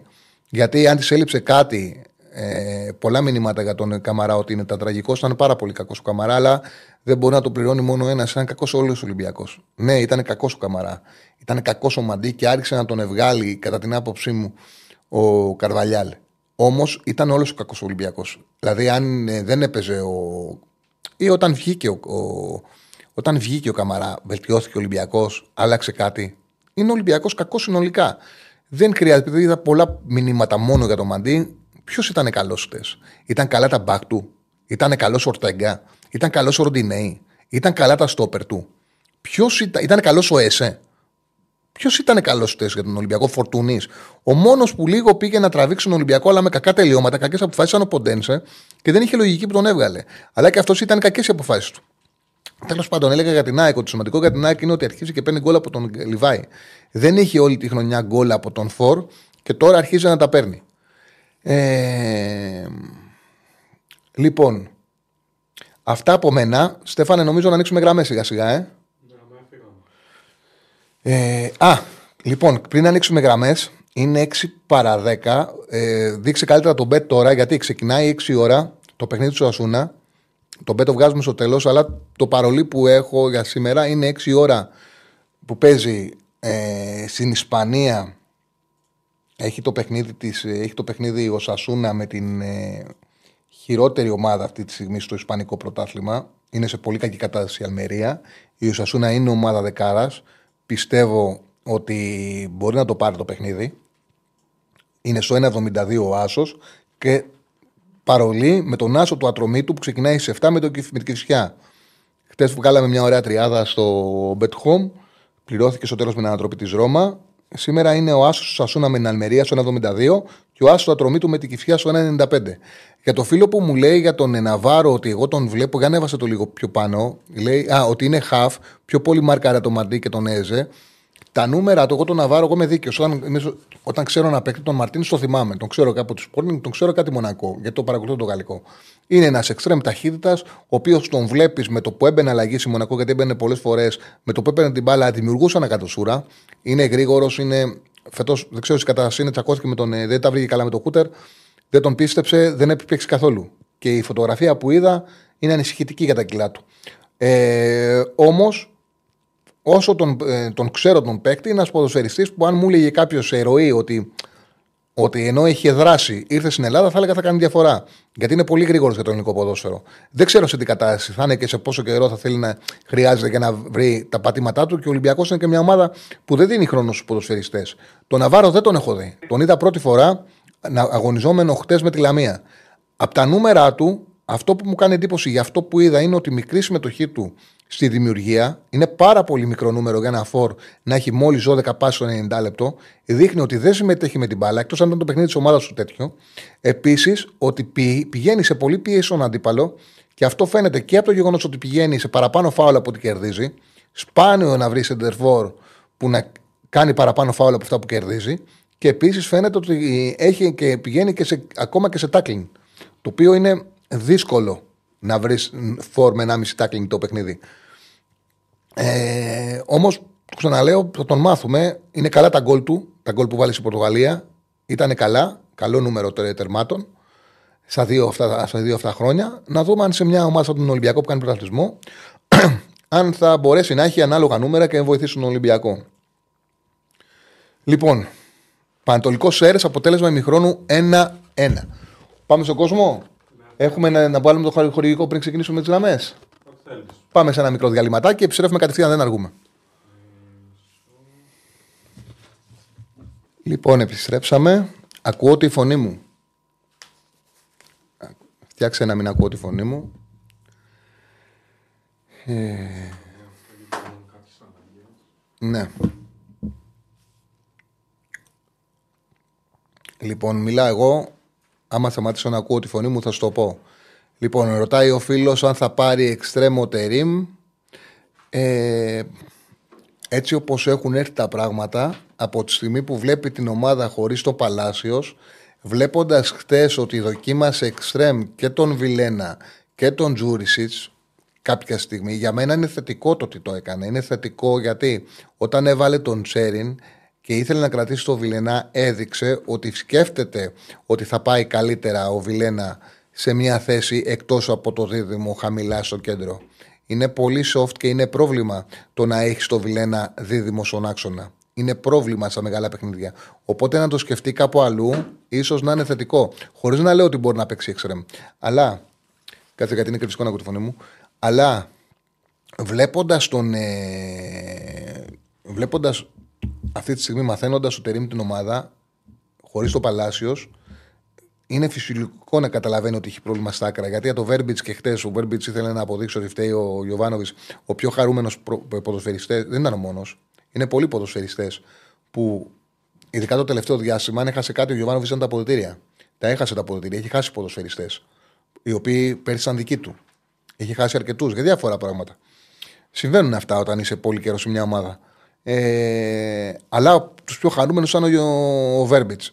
Ξανά δεν έδωσε παραμικρό. Ο Γοβάνοβιτ όχι μόνο δεν έχει αδικήσει τον ε, Βέρμπιτς, του είχε δώσει πολύ περισσότερες ευκαιρίες από ό,τι άξιζε να πάρει και τις είχε πετάξει. Χτες πήρε άλλη μια ευκαιρία, δεν νομίζω ότι έδωσε το παραμικρό. Ναι. Για να δω. Όχι, εντάξει με. Είμαστε μια χαρά μπράβο, ρε Λοιπόν. Πάμε στο πρώτο φίλο να δούμε. Ναι, ναι. Ωραία. Πάμε στο πρώτο φίλο. Χαίρετε. Έλα, φίλε μου. Χαίρετε. Γεια σου, Τσάρλι. Έλα, έλα, φίλε. Καλή χρονιά, Κώστα. Καλή χρονιά. Καλή Μια χαρά, μια χαρά. χρονιά. Καλή χρονιά. Γεια σε όλους. Γεια σου, Τσάτ. Καλή χρονιά. Γεια σου, Παχτάρα Στέφανε. Καλή χρονιά. Πώς πέρασες, Ε, καλά, ήρεμα. Δεν έκανα απολύτως τίποτα γιατί αρρώστησαν όλοι οι φίλοι μου. Όλοι. ε, Η αλήθεια είναι ότι και εγώ, οι περισσότεροι που ξέρω, στις γιορτές κάποιο διάστημα αρρώστησαν και εμείς οικογενειακά, ανάμεσα σε, μετά, μετά τα Χριστούγεννα μέχρι και την παραμονή, ήμασταν όλοι κρεβατωμένοι. Δεν υπάρχει αυτό που συ- που συμβαίνει, δεν υπάρχει. Δεν όλοι είναι με πυρετούς, Ναι, ναι, ε, χάλια, κρεβατωμένοι, δεν υπάρχει. Ναι. Οπότε ήρεμα, πολύ φαΐ. Πολύ Ε, εντάξει, φαΐ. πολύ φαϊνά, λογικό. Λογικό. Ε, team κουραμπιέ ή team ε, μελομακάρονα, Τσάρλι; Κοίτα, εγώ τα τρώω όλα να σου πω την αλήθεια από αυτά, αλλά πιο πολύ, πιο, είναι πιο εύκολο το μελομακάρονο. Δηλαδή το κουραμπιέ μπορεί να το δέσεις και να το αποφύγεις γιατί λες αλερωθώ, θα γίνει ο κόλος. Πώς το το μελομακάρονο είναι πιο εύκολο. Οπότε πιο εύκολα θα φάω ένα μελομακάρονο παρά θα μπω σε διαδικασία να φάω κουραμπιέ. Κουραμπιέ πρέπει να πάρεις χαρτοπετσέτες, να σκύψεις, να κάνεις. Όταν το μελομακάρονο να το παίρνεις και το τρως κατευθείαν, κατάλαβες. Το Ναι, θεωρώ είναι πιο διαδικασία το βολικό. κουραμπιέ εγώ. Ναι, ναι, ισχύει. Εγώ προτιμώ τον κουραμπιέ γευστικά, αλλά αυτό που λες ισχύει. Το κουραμπιέ αλλά δεν μπορεί να το δεις και να μην το φας. Να δεις τώρα πού θα μπλέξω. Θα, θα γίνω, θα, θα σπρίσω, θα κάνω. Πρέπει να. Ένα το μελομακάρονο το παίρνεις και το κατεβάζεις κατευθείαν. Happy. ε, εντάξει, εγώ, Τσάρλι, τώρα πάμε λίγο στον Πάροκ. Φοβόμουν το μάτι, το φοβόμουν λίγο. Γιατί φοβάμαι τον ε, Πάοκ ε, πάντα μετά από διακοπή. Καλά πήγε. Ναι. 4-0 και δύο χαμένα πέναλτι. Έτσι όπως έπαιζε ο Όφη, ήταν αδύνατο να μην πάει καλά. Δηλαδή σου έδινε να καταλάβεις ότι θα κάνεις καθαρές κυρίε με τον φύλακα. Ήταν αδύνατο. Ήταν τόσο ψηλά, έπαιξε με τόσο θράσος. Μα το είδα και, με τον, και σε τον Αστέρα Τρίπολης και το έλεγα. Είναι, και το φοβάμαι τον Όφη πάρα πολύ στα παιχνίδια που έρχονται. Γιατί έρχονται εντός έδρας παιχνίδια και θα πάει να τα παίξει επιθετικά και δεν ξέρω με, αν μπορεί να τα καταφέρει με αυτό το πόσο θέλει να παίξει ο ΠΒΜ. Ε, είναι ένας προπονητής που αυτός πρέπει να το φέρεις νωρίς, να έχει την προετοιμασία να τη φτιάξει αυτή την ε, λογική και αν τη φτιάξει καλά μπορεί να του βγει και να είναι και ωραίο το θέαμα. Νομίζω ότι έπαιζε κάτι τελείως διαφορετικό από ότι ο προηγούμενος προπονητής και είναι το ρόσερ κτισμένο για άλλο ποδοσφαιρό. Τσάρλι, θέλω να μου πεις λίγο τη γνώμη σου. Επειδή είχαμε και μια συζήτηση στο chat. Τις φάσεις φαντάζομαι τις είδες, δεν ξέρω αν είδες και το παιχνίδι όλο. Το πρώτο ημίχρονο το είδα ολόκληρο και μετά είδα, το γύρισα γιατί είχε καθαρίσει ο Πάοκ και έχω δει τα σημειότυπα συνέχεια. Ωραία. Θέλω να μου πεις, ε, πιστεύεις ότι κάποιο από τα δύο δεν είναι πέναλτι; Δεν είναι πέναλτι. Νομίζω ότι δόθηκαν ε, εύκολα πέναλτι στη Super League γενικά. Ε, εγώ όπως βλέπω πλέον ε, ε, έλεγα όλο το, όλα τα, το προηγούμενο διάστημα ότι με την εποχή του ΒΑΡ, επειδή εγώ κρίνω με βάση τον τρόπο που σφυρίζονται το ποδόσφαιρο στην Ευρώπη. Και βλέπω πάρα πολύ ευρωπαϊκό ποδόσφαιρο. Ε, Αυτό που παρατηρώ φέτος είναι ότι έχει δοθεί εντολή στους διαιτητές. Αφήστε τους κανονισμούς. Υπάρχουν οι κανονισμοί και υπάρχουν μια κεντρική οδηγία που δίνει τους διαιτητές που την βλέπεις με συνέπεια στον τρόπο που σφυρίζουν. Εγώ βλέπω και όπως βλέπει ευρωπαϊκό ποδόσφαιρο ε, μπορεί να το, να το καταλάβει ότι δεν δίνονται πλέον τα πέναλτι με την ευκολία που δινόντουσαν ε, μέχρι και πέρσι από τους διαιτητές. Δηλαδή τα χέρια που πήρε χτες ο ΙΑΕΚ και το χέρι που πήρε ο Ολυμπιακός, που στην Ελλάδα ακόμα τα θεωρούμε με το βάρ, τα θεωρούμε καθαρά πέναλτι και βάσει κανονισμού μπορεί να είναι πέναλτι, πλέον και όποιος βλέπει το ευρωπαϊκό ποδόσφαιρο και ας αφήσει αν είναι εξή, αν Ολυμπιακός, οτιδήποτε είναι. Ε, γιατί το ίδιο το παίρνουν όλες οι ομάδες. Τα δίνουν στην Ελλάδα αυτά τα πέναλτι.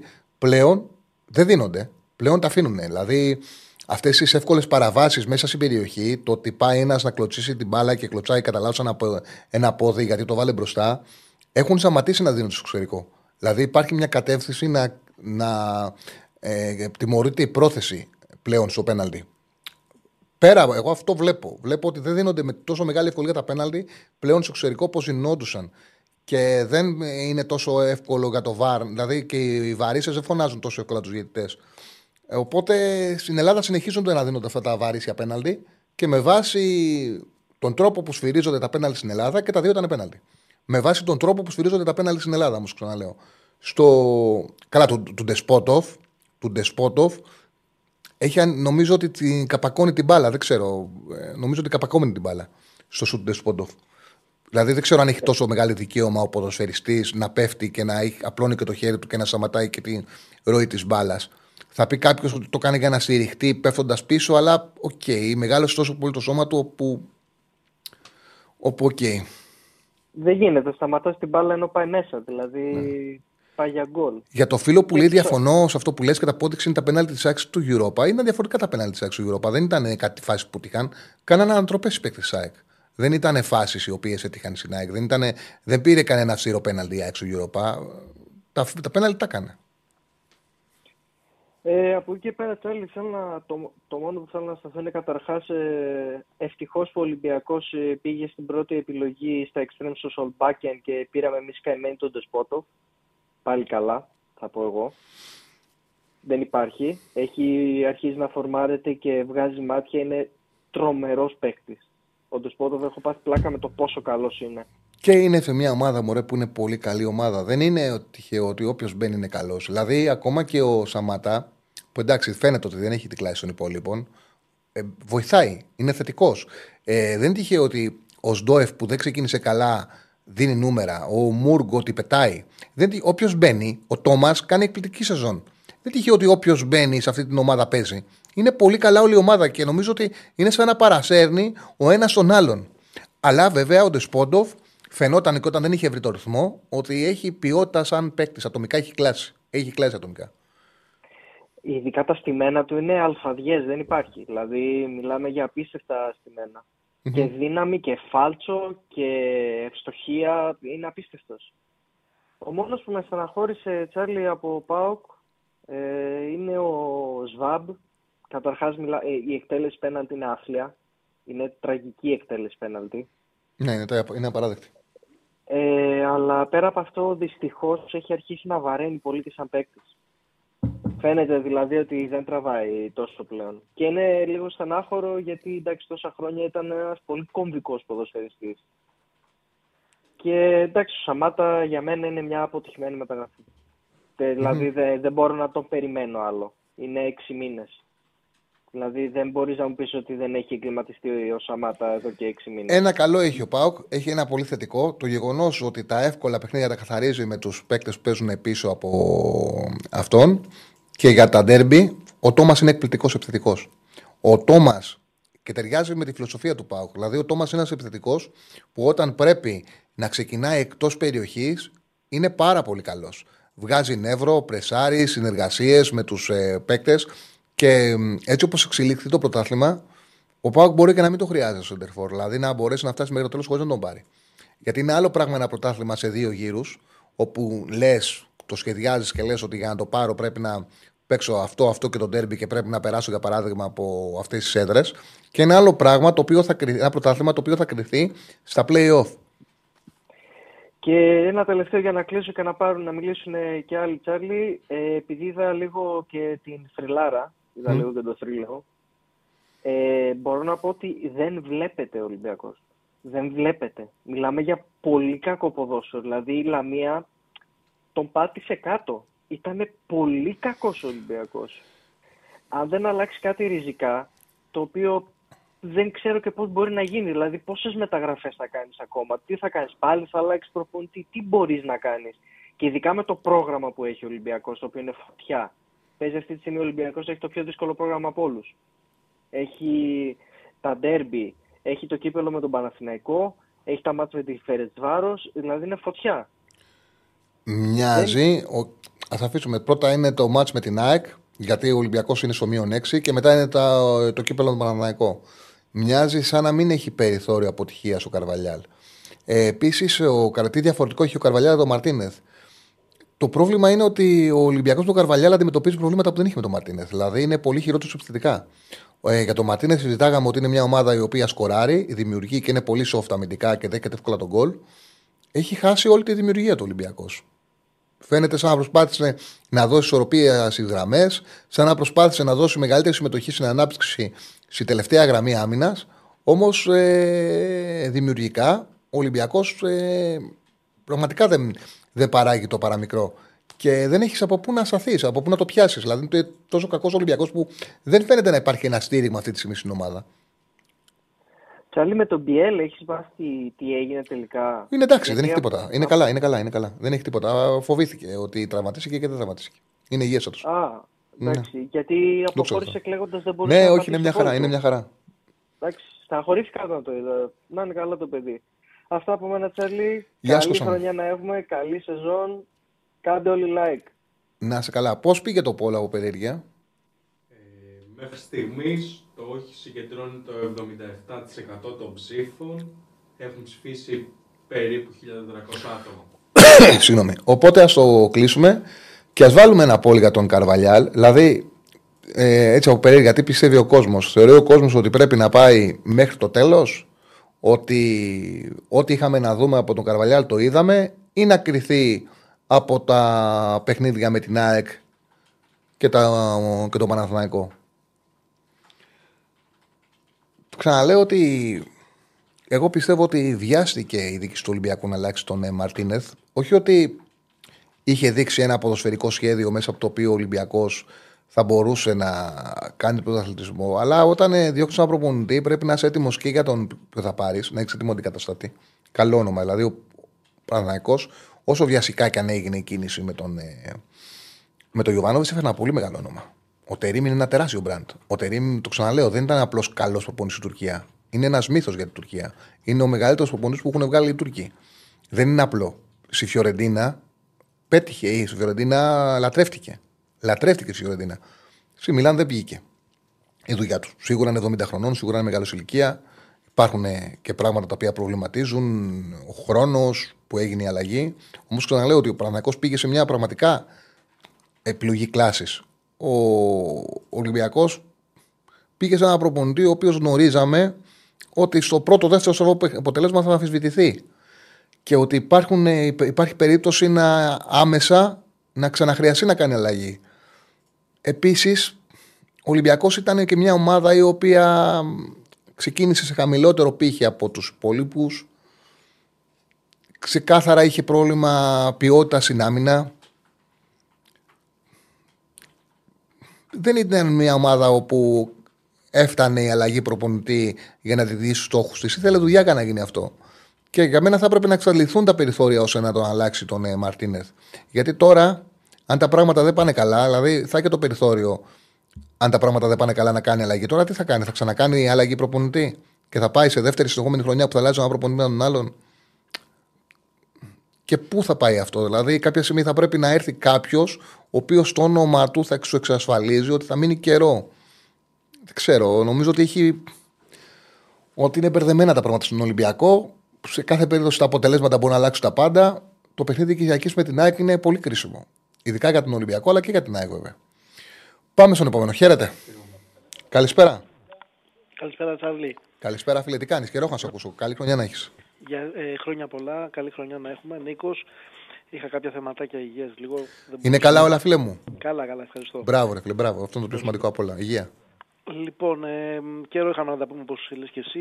Εν τω μεταξύ έγιναν ε, κατακλυσμίες εξελίξεις στον Παναθηναϊκό από τότε που έχουμε να τα πούμε. Ε, μας όλοι ξαφνιαστήκαμε λίγο. Ε, μια γρήγορη θα κάνω έτσι αποτίμηση της ε, αλλαγής αυτής. Δεν θέλω να χάσω χρόνο σε αυτό. Ε, νομίζω ότι έχουν υποθεί ότι δεν ε, να έχει υποθεί. Η άποψή μου είναι ότι δεν έπρεπε να γίνει αλλαγή. Κυρίως για ηθικούς λόγους, γιατί στον άνθρωπο Γιωβάνοβιτς, όχι στον προπονητή, Γιατί ως άνθρωπος τέριαζε γάντι στον Παναθηναϊκό, αντιπροσώπευε αυτό που θέλουμε εμείς στον Παναθηναϊκό να υπάρχει. Ήταν δηλαδή η σημαία της ομάδας στο ήθος που έβγαζε προς τα έξω, στο πώς αντιμετώπιζε τα παιχνίδια. Ήταν δίκαιος με τους παίχτες, θεωρώ, στο μεγαλύτερο ποσοστό. Ίσως να εξαιρέσει λίγο το Γερεμέγεφ. Δεν είχε πολλές αιμονές και καταλάβαινε τα λάθη του. Έκανε τις υποχωρήσεις έστω και καθυστερημένα. Δεν έδειξε δηλαδή κακία για να πει κάποιος ότι στεναχώρησε παίχτη και έχασε τα αποδητήρια. Αυτό δεν, δεν ξέρω πώς μπορεί να προκύπτει. Ε, Παρ' όλα αυτά ε, νομίζω ότι έπρεπε να δοθεί ευκαιρία να κρυφτεί στο τέλος. Ότι έχασε αποδητήρια, πώς προκύπτει. Ναι, άμα, άμα σκεφτείς τι περιπτώσεις ε, μία προς μία, μπορεί να το καταλάβεις εύκολα. Ε, δηλαδή, τον Πρινιόλ τον έχασε.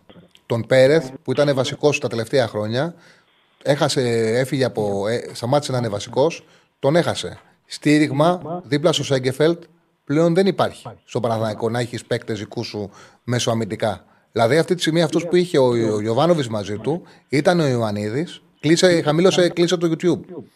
Ήταν ο Ιωαννίδης ε, και ο Μπερνάρ. Οι άλλοι είναι οι καινούργοι που δεν έχουν επιρροής σε αποδετηρία ή παίκτες που αυτό συμβαίνει στη ζωή. Δεν είναι. Τον Αϊτόρ, τον Αϊτόρ, τον Αϊτόρ δεν τον είχε μαζί του, για παράδειγμα. Και αυτό, ξαναλέω όμως, είναι πράγματα τα οποία στη ζωή και στη προπονητική συμβαίνουν. Δεν σημαίνει ότι δεν έπρεπε να συρριχτεί.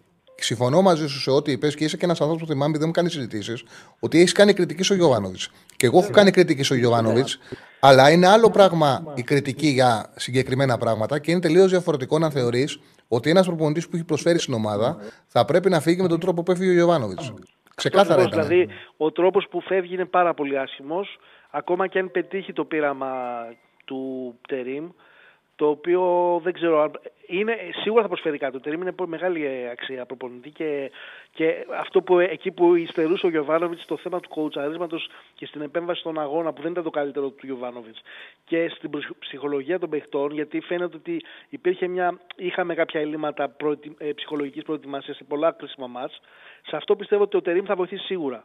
Αλλά ακόμα και αν πετύχει αυτό, η, η κοιλίδα που αφήνεται πίσω σε έναν τέτοιο προπονητή που σε έβγαλε από την αφάνεια πραγματικά, σε δημιούργησε, έκτισε, να τον πετάξεις έτσι σαν ξεστημένη λεμονόκουπα και να μην του δώσεις την ευκαιρία να δείξει το έργο του με όλα τα λάθη του, νομίζω ότι ήταν, θα μείνει αυτή η κοιλίδα. Τέλος πάντων. Ξέρεις, ήταν ο Παναγιακό, είναι σαν να λειτουργήσε σαν σε περίπτωση που δεν, πά, που δεν πάρει το φετινό πρωτάθλημα, δεν έχει δυνατότητα να διεκδικήσει άλλον. Δηλαδή ήταν σαν να ε, εξαρτάται η ζωή του από το πρωτάθλημα. Οπότε επειδή εξαρτάται η ζωή, η ζωή μας από το πρωτάθλημα, πάμε να αυξήσουμε τις πιθανότητες να το κατακτήσουμε αλλάζοντας προπονητή. Και χωρίς να λογαριάζουμε όλα τα υπόλοιπα, πώς ανέφερες πάρα πολύ εύσοχα. Ναι. Τέλος πάντων, αλλάξαμε σε, τώρα σελίδα. Θέλουμε, δεν θέλουμε. Έχουμε πια εποχή τερίμ. Είδα κάποια πράγματα ακόμα και με την πρώτη ματιά ότι υπήρχε μεγαλύτερη ένταση στο παιχνίδι, αυτό που θέλει να περάσει. Ίσως και ζορίστηκαν και κάποια στα αποδητήρια που είχαν κάποιο μικρό εφησυχασμό και αυτό θα φανεί και στα παιχνίδια, θα το δούμε. Ε, θα, θα φανεί, ναι, πιστεύω ότι ε, για μας θα είναι κρίσιμο μάτς το πρώτο ντέρμπι με το στο κύπελο. Ακόμα και αν ο Ολυμπιακός φαίνεται ε, δεν θα εμφανιστεί σε καμία περίπτωση τόσο αδύναμος όσο φάνηκε τώρα στη Λαμία. Ε, θα φανεί και η εικόνα δηλαδή στα ντέρμπι να δούμε πόσο θα επηρεάσει αυτή η αλλαγή ψυχολογίας και τα λοιπά του προπονητή και αν αυτό όντως έχει αλλαγή, τότε όντως αυξάνονται οι πιθανότητες να αποκτήσει το πρωτάθλημα Παναθαϊκό. Απ' την άλλη, θεωρώ ότι είναι πάρα πάρα πολύ δύσκολο η φόρμα που έχει ο Πάοκ αυτή τη στιγμή να διατηρηθεί μέχρι τέλος της χρονιάς. Και όχι μόνο για, το, για τον Πάοκ, για οποιοδήποτε ομάδα. Πιστεύω ότι θα υπάρχουν ε, μήνες που θα εναλλάσσονται οι ομάδες που θα είναι σε top φόρμα. Και αυτό θα ισχύει και όχι μόνο για τις ομάδες κορυφής, αλλά και για τις ε, ομάδες στη, στην ουρά κάτω. Είναι ένα ανταγωνιστικό πρωτάθλημα σε, και στην κορυφή και στην, και, στο, και, και στην ουρά. Και όταν είναι τόσο ανταγωνιστικό, είναι πραγματικά πολύ δύσκολο να υπάρχει μια ομάδα η οποία να ξεχωρίζει συνεχώς. Ο Πάκ νομίζω ότι έχει βρει μια πάρα πολύ καλή χημεία, ε, κυρίως λόγω του προπονητή του ε, και, και μια πολύ καλή συγκυρία μετά το μάτι του Ολυμπιακού. Πήραν φτερά δηλαδή όλοι, μέσα στο Καρισκάκι με την νίκη που έκανε.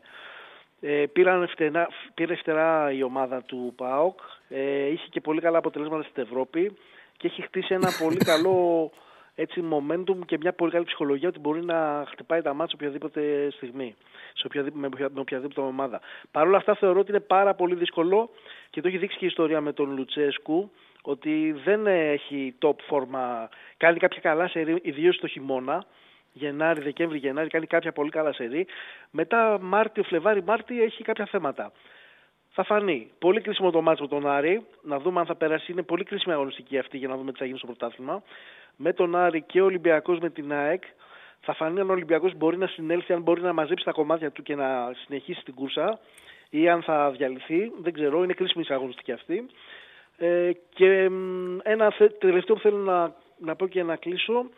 Ε, είδα λίγο τις δηλώσεις που έκανε ο, ο, ο παίκτης του Ολυμπιακού ο μέσος, ο, Καμα, ο, μου γράψανε πάρα πολύ για τι δηλώσει του Καμαρά και δεν Ναι. τι έχω δει. Κάτσε να τις ο διαβάσω κι Καμαρά. εγώ. Λοιπόν, αυτές οι δηλώσεις λένε ότι Τις, με κάποιο τρόπο ε, κατεβάσανε. σαν, να, τι είπε; σαν να εκβιάστηκε ο, ο Καμαρά από τον Μαρινάκη ότι θα έπρεπε να ανανεώσει για να πουληθεί στην Νότιχαμ. Ε, μ, δεν ξέρω τι γίνεται αυτό, αν ισχύει αυτό το πράγμα όντως. Ε, κάτι, είναι κάποια διαδικασία η οποία δα- δεν θα ευνοήσει καθόλου τον Ολυμπιακό και θα πρέπει να αποσχολήσει πολύ τους φιλάθλους του Ολυμπιακού γιατί μ, ε, μια ομάδα ολόκληρη γίνεται να γρανάζει ενός ε, εμπορικού τριγώνου εκεί πέρα που δεν είναι πολύ ωραίο. Ε, δες το και αυτό και θα ήθελα να ακούσω την άποψή σου. Λοιπόν, να μην κρατάω όλη τη γραμμή. Σε ευχαριστώ Και πάλι πολύ. Χρόνια πολλά και καλή χρονιά. Ναι. Μάλιστα. Ναι, έχουν, είχαν έρθει πολλά και ψάχνα να, να τις βρω κι εγώ και δεν τι έρισκα. Τι έχουν κατεβάσει, μάλιστα. Έχει κάνει δηλώσεις ο Καμαρά σχετικά με το ότι ο, του Καμαρά να πούμε ότι το συμβόλαιό του τελειώνει το καλοκαίρι. Οπότε αυτή τη στιγμή είναι, έχει τη δυνατότητα ο ίδιος να συμφωνήσει για το καλοκαίρι όπου θέλει. Ανεξάρτητα το τι θα πει ο Ολυμπιακός. Ανεξάρτητα το, αν, το πώς θα λειτουργήσει ο Ολυμπιακός. Αν ο Ολυμπιακός θέλει να ανανεώσει για να το δώσει στην Νότια, αν θέλει να το δώσει όπου θέλει να το δώσει, θέλει να το κρατήσει. Ο Καμαρά, άμα θέλει να αποχωρήσει από τον Ολυμπιακό, βάζει την υπογραφή του από τώρα έχει το δικαίωμα σε μια ομάδα και το καλοκαίρι αποχω- αποχωρεί, αν θέλει να πάει στη Λιόν. Οπότε δεν χρειάζεται να γίνει και πραγματικό σύριαλ. Δεν ξέρω το τι έχει συμβεί, γιατί όλο αυτό έγινε ενώ ήμασταν στην εκπομπή. Ε, αλλά σε κάθε περίπτωση μιλάμε για έναν ποδοσφαιριστή που πλέον είναι ελεύθερος να ορίσει την τύχη της καριέρας του. Ε, εγώ είδα διαφορά με τον Τερήμ στο πρώτο δεκάλεπτο από όλα τι θέσει. Εντάξει, παιδιά, ο Παναθανικό έπαιζε με τον ουραγό Πας Γιάννενα. Ο Πας Γιάννενα έφαγε 4 γκολ από την Κυφσιά. Ε, είναι εύκολο απέναντι σε μια τέτοια ομάδα να βάλεις μεγαλύτερη επιθετικότητα, να πεις στον ε, Γετβάη παίξε στη σέντρα. Α πει ε, στα ντέρμπι με τον Ολυμπιακό, ακόμα και με τον Ολυμπιακό να παίξουμε, ε, να παίξουμε σε αυτά τα μέτρα τα ψηλά. Να παίξει ο Γετβάη άμυνα εκεί που έπαιξε χτες. Να πιέζουν σε όλες τις μπάλες. Αν δείτε, ο Παναθηναϊκός κουράστηκε και αναγκάστηκε ο Τερήμ να κατεβάσει τα μέτρα και ανα- αναγκάστηκε μετά το 60 να πει κάλμα. Ήταν ένα ποδοσφαιρικό σχέδιο με πάρα πολύ θάρρος, με πολύ πίεση ψηλά, το οποίο ήθελε πάρα πολύ αμυντικά τρεξίματα.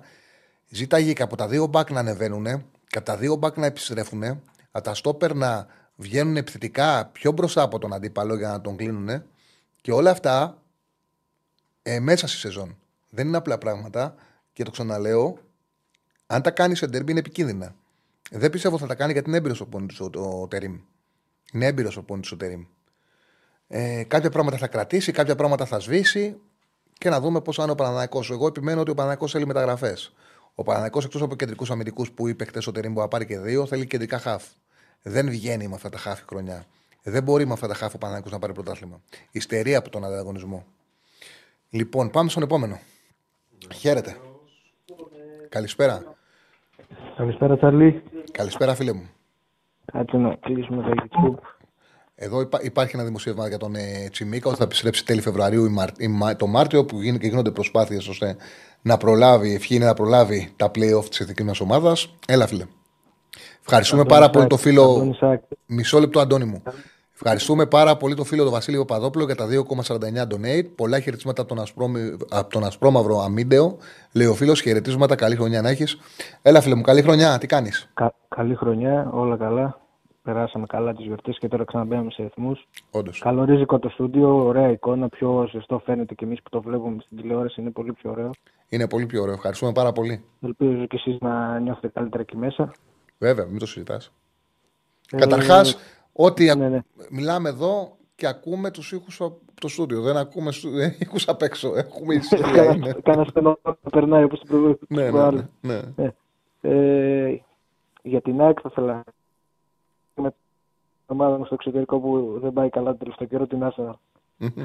Ε, ήδη με πρόλαβες με, τον προηγούμενο, με τους προηγούμενους ακροατές που είπες για τα πέναλτι, ε, για το χέρι και της ΣΑΚ και του Ολυμπιακού. Καλά και το, στην αρχή το πρώτο μήχρονο του Πύλου δεν το συζητάω, μιλάμε είναι πτώση, γιατί συζητήθηκε λίγο στα social media, όχι πάρα πολύ. Ε, επειδή και εγώ τυχαίνει να βλέπω αρκετά ευρωπαϊκό και ιδιαίτερα Αγγλία, ειδικά στην Αγγλία αυτά τα δύο χέρια Καλά, δεν δινόντουσαν ποτέ. Ούτε, ποτέ. ούτε, ούτε ασχολούνται με αυτά. Ούτε τα δείχνουν σε replay. Δεν είναι. Ούτε Δεν είναι.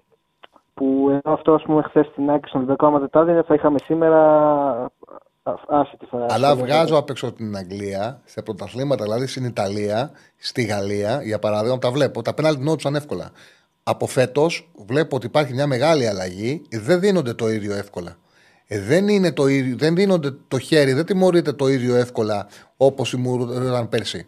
Ο κανονισμός υπάρχει το να μην μεγαλώνει το σώμα σου, όμως βλέπω ότι έχει μπει σε όλους η λογική να τιμωρείται και η πρόθεση. Και οι βαρίστες πάνε με το διαιτητή. Ε, δεν πάνε στη λογική να τον φωνάξουν, να του πούνε έλα εδώ δες, χέρι με κάμερα, με φωτογραφία, έλα να το δεις. Έχει αλλάξει αυτό, το οποίο συνέβαινε και εμένα με ενοχλούσε τα χρόνια του ΒΑΡ. Εξακολουθεί να συμβαίνει στην Ελλάδα. Στην Ελλάδα βολεύει τους πάντες στο να λες ακούμπησε χέρι πέναλτι, για να μην υπάρχουν συζητήσεις, ειδικά όταν παίζει ο μεγάλος. Όμως, εγώ επειδή κάνω αυτή τη δουλειά, οφείλω να το πω ότι πλέον αυτά δεν σφυρίζονται τόσο πολύ στο εξωτερικό, σφυρίζονται εδώ. Αυτό. Ε, Και το λέω τώρα που δίνονται- Και, στο εξωτερικό, και στο το λέω τώρα που εξωτερικό της δίνονται- ΑΕΚ Δεν δινόταν. Ναι, γιατί το λέω τώρα που δίνονται. Γιατί όταν κάποιο από αυτά δεν δίνονται, φωνάζουν για πέναλτι και όταν εγώ δεν το συζητάω και λέω για μένα σωστά δεν το δώσω ο διαιτητής, φωνάζουν. Οπότε τώρα που δόθηκαν και τα πήρανε όλοι, είναι πιο εύκολο να τα ακούσει κάποιος. Απλά αυτό βολεύει τις μεγάλες τις τέσσερις μεγάλες ομάδες επειδή κάνουν 30 και 40 επαφές Βέβαια. μες στην περιοχή να κερδίζουν πέναλτι. Ε, βέβαια. Είναι υπέρ των μεγάλων.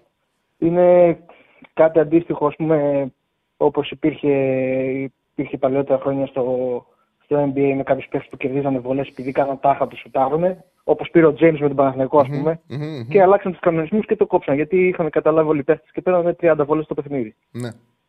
Ε, θετικό, να συνεχίσουμε στο ποδόσφαιρο, θετικό για την ΑΕΚ ότι ο Λιβάη βρίσκει ρυθμό και τον βλέπω και σε λίγο καλύτερη σωματική κατάσταση από ό,τι ήταν πριν τις γιορτές. Θυμάμαι ότι ήταν με 2-3 κιλά παραπάνω, έτσι φαινόταν τουλάχιστον.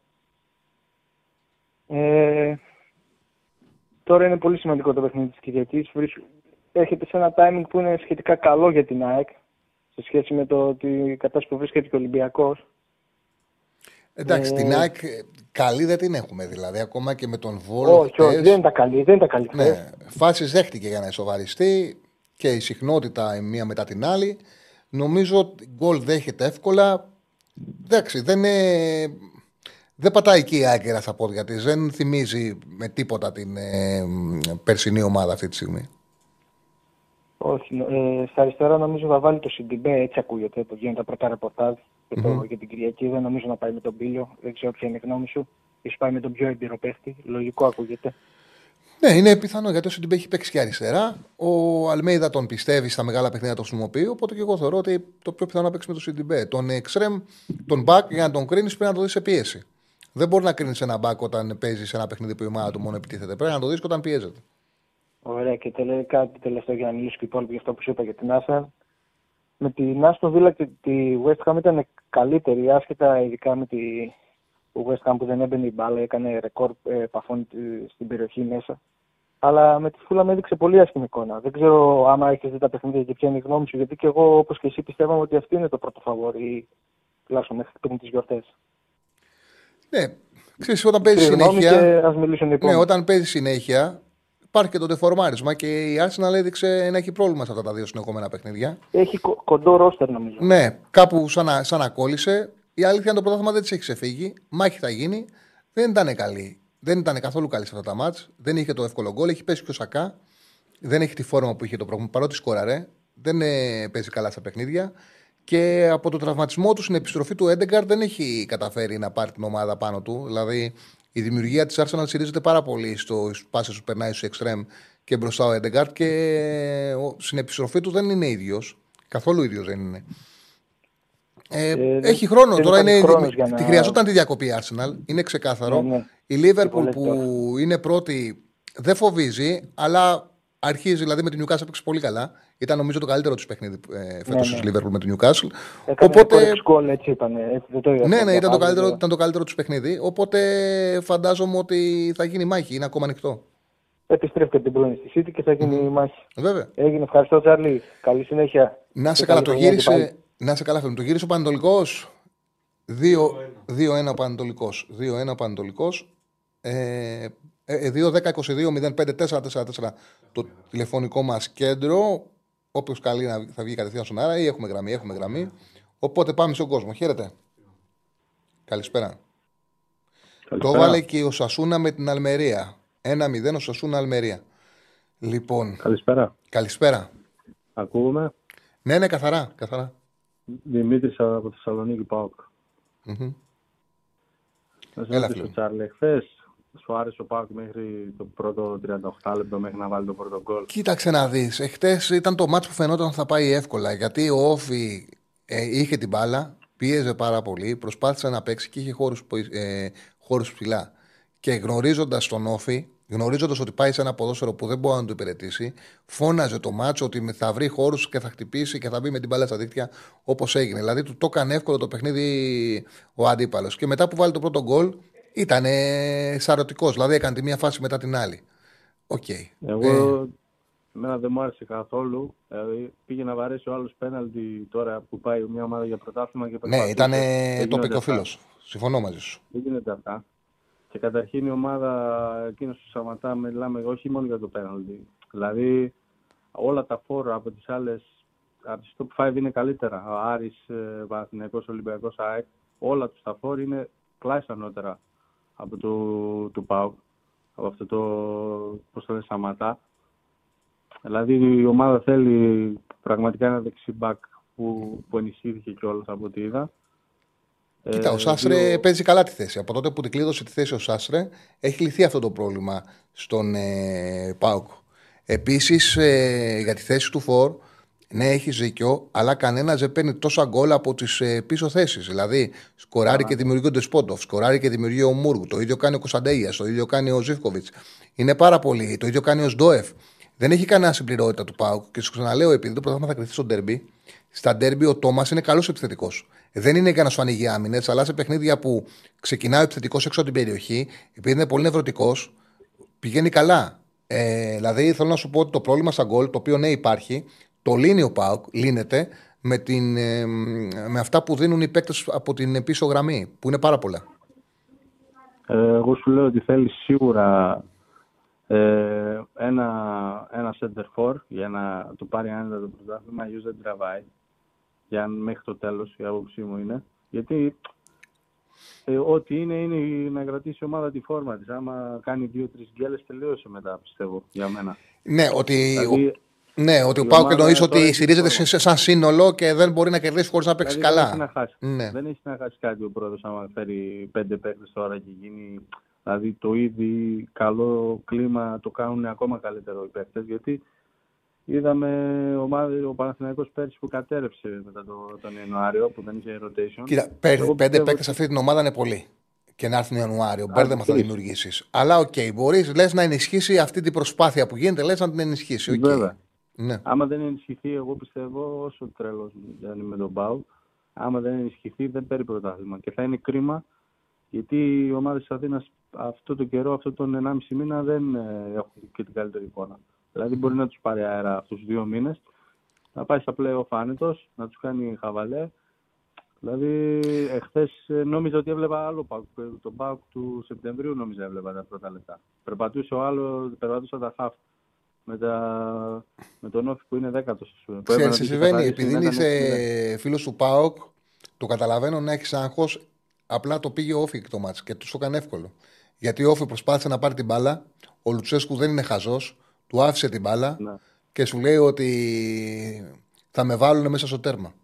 Και στο δικό τους τέρμα. Και αυτό συνέβη. Ο Όφη με αυτό το ποδόσφαιρο που έπαιξε τελείω ερασιτεχνικό, ε, κλάταρε και δημιούργησε τις συνθήκες με μία πάσα να βγαίνουν μόνοι τους. Έπαιξε ένα ποδόσφαιρο ο Όφη, ο οποίος δεν μπορούσε να το υπηρετήσει και το έκανε πάρα πολύ εύκολο το παιχνίδι. Και παρότι έχει αυτή την εικόνα στο πρώτο ημίχρονο, ο ΠΑΟΚ ε, τελείωσε με ρεκόρ 6 goals. Έφτασε κοντά στα 5 6 goals στο παιχνίδι να τελείωσε το, το ματς. Ναι, ναι. Να πω και κάτι τελευταίο Τσάρλυ να μιλήσει και ο επόμενος. Εγώ πιστεύω ότι άμα πάει εκ του ασφαλούς ο ΠΑΟΚ και δεν ενισχύει τώρα δεν θα καταφέρει τίποτα. Και θα το δούμε και στο παιχνίδι με τον Άρη αυτό τώρα. Που παίζουν για τη ζωή τους. Ε, ναι, θα είναι διαφορετικό παιχνίδι, εντάξει. Αλλά δεν κερδίζουν και οι άλλοι συνέχεια. Εκεί θα- Δηλαδή, ακόμα και ένα Κοίτα, γκελάρει να ο σου πω- ΠΑΟΚ. Να σου πω. Δεν να κελά- σου πω, δεν κερδίζουν άμα κι άλλοι κερδίσει- συνέχεια.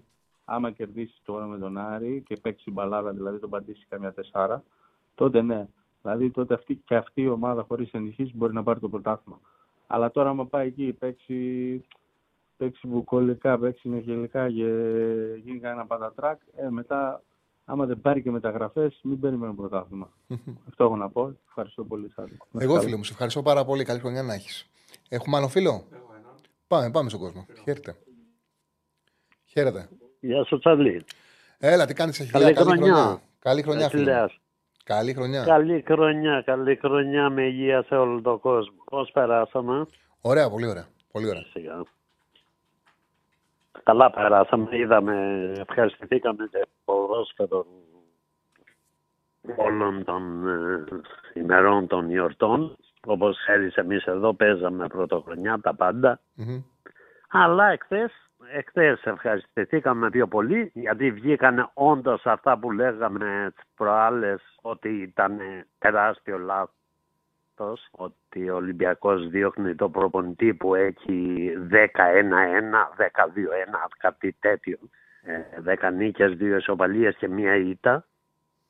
Μιλάμε για την Ελλάδα και αποδεικνύεται όντως ότι ένα μήνα οποιοδήποτε άλλος προπονητής σε οτιδήποτε άλλη ομάδα το πρώτο μήνα φτιάχνει, κάνει κάτι, έστω και λίγα πράγματα, αλλά φαίνεται ότι βάζει το χέρι του.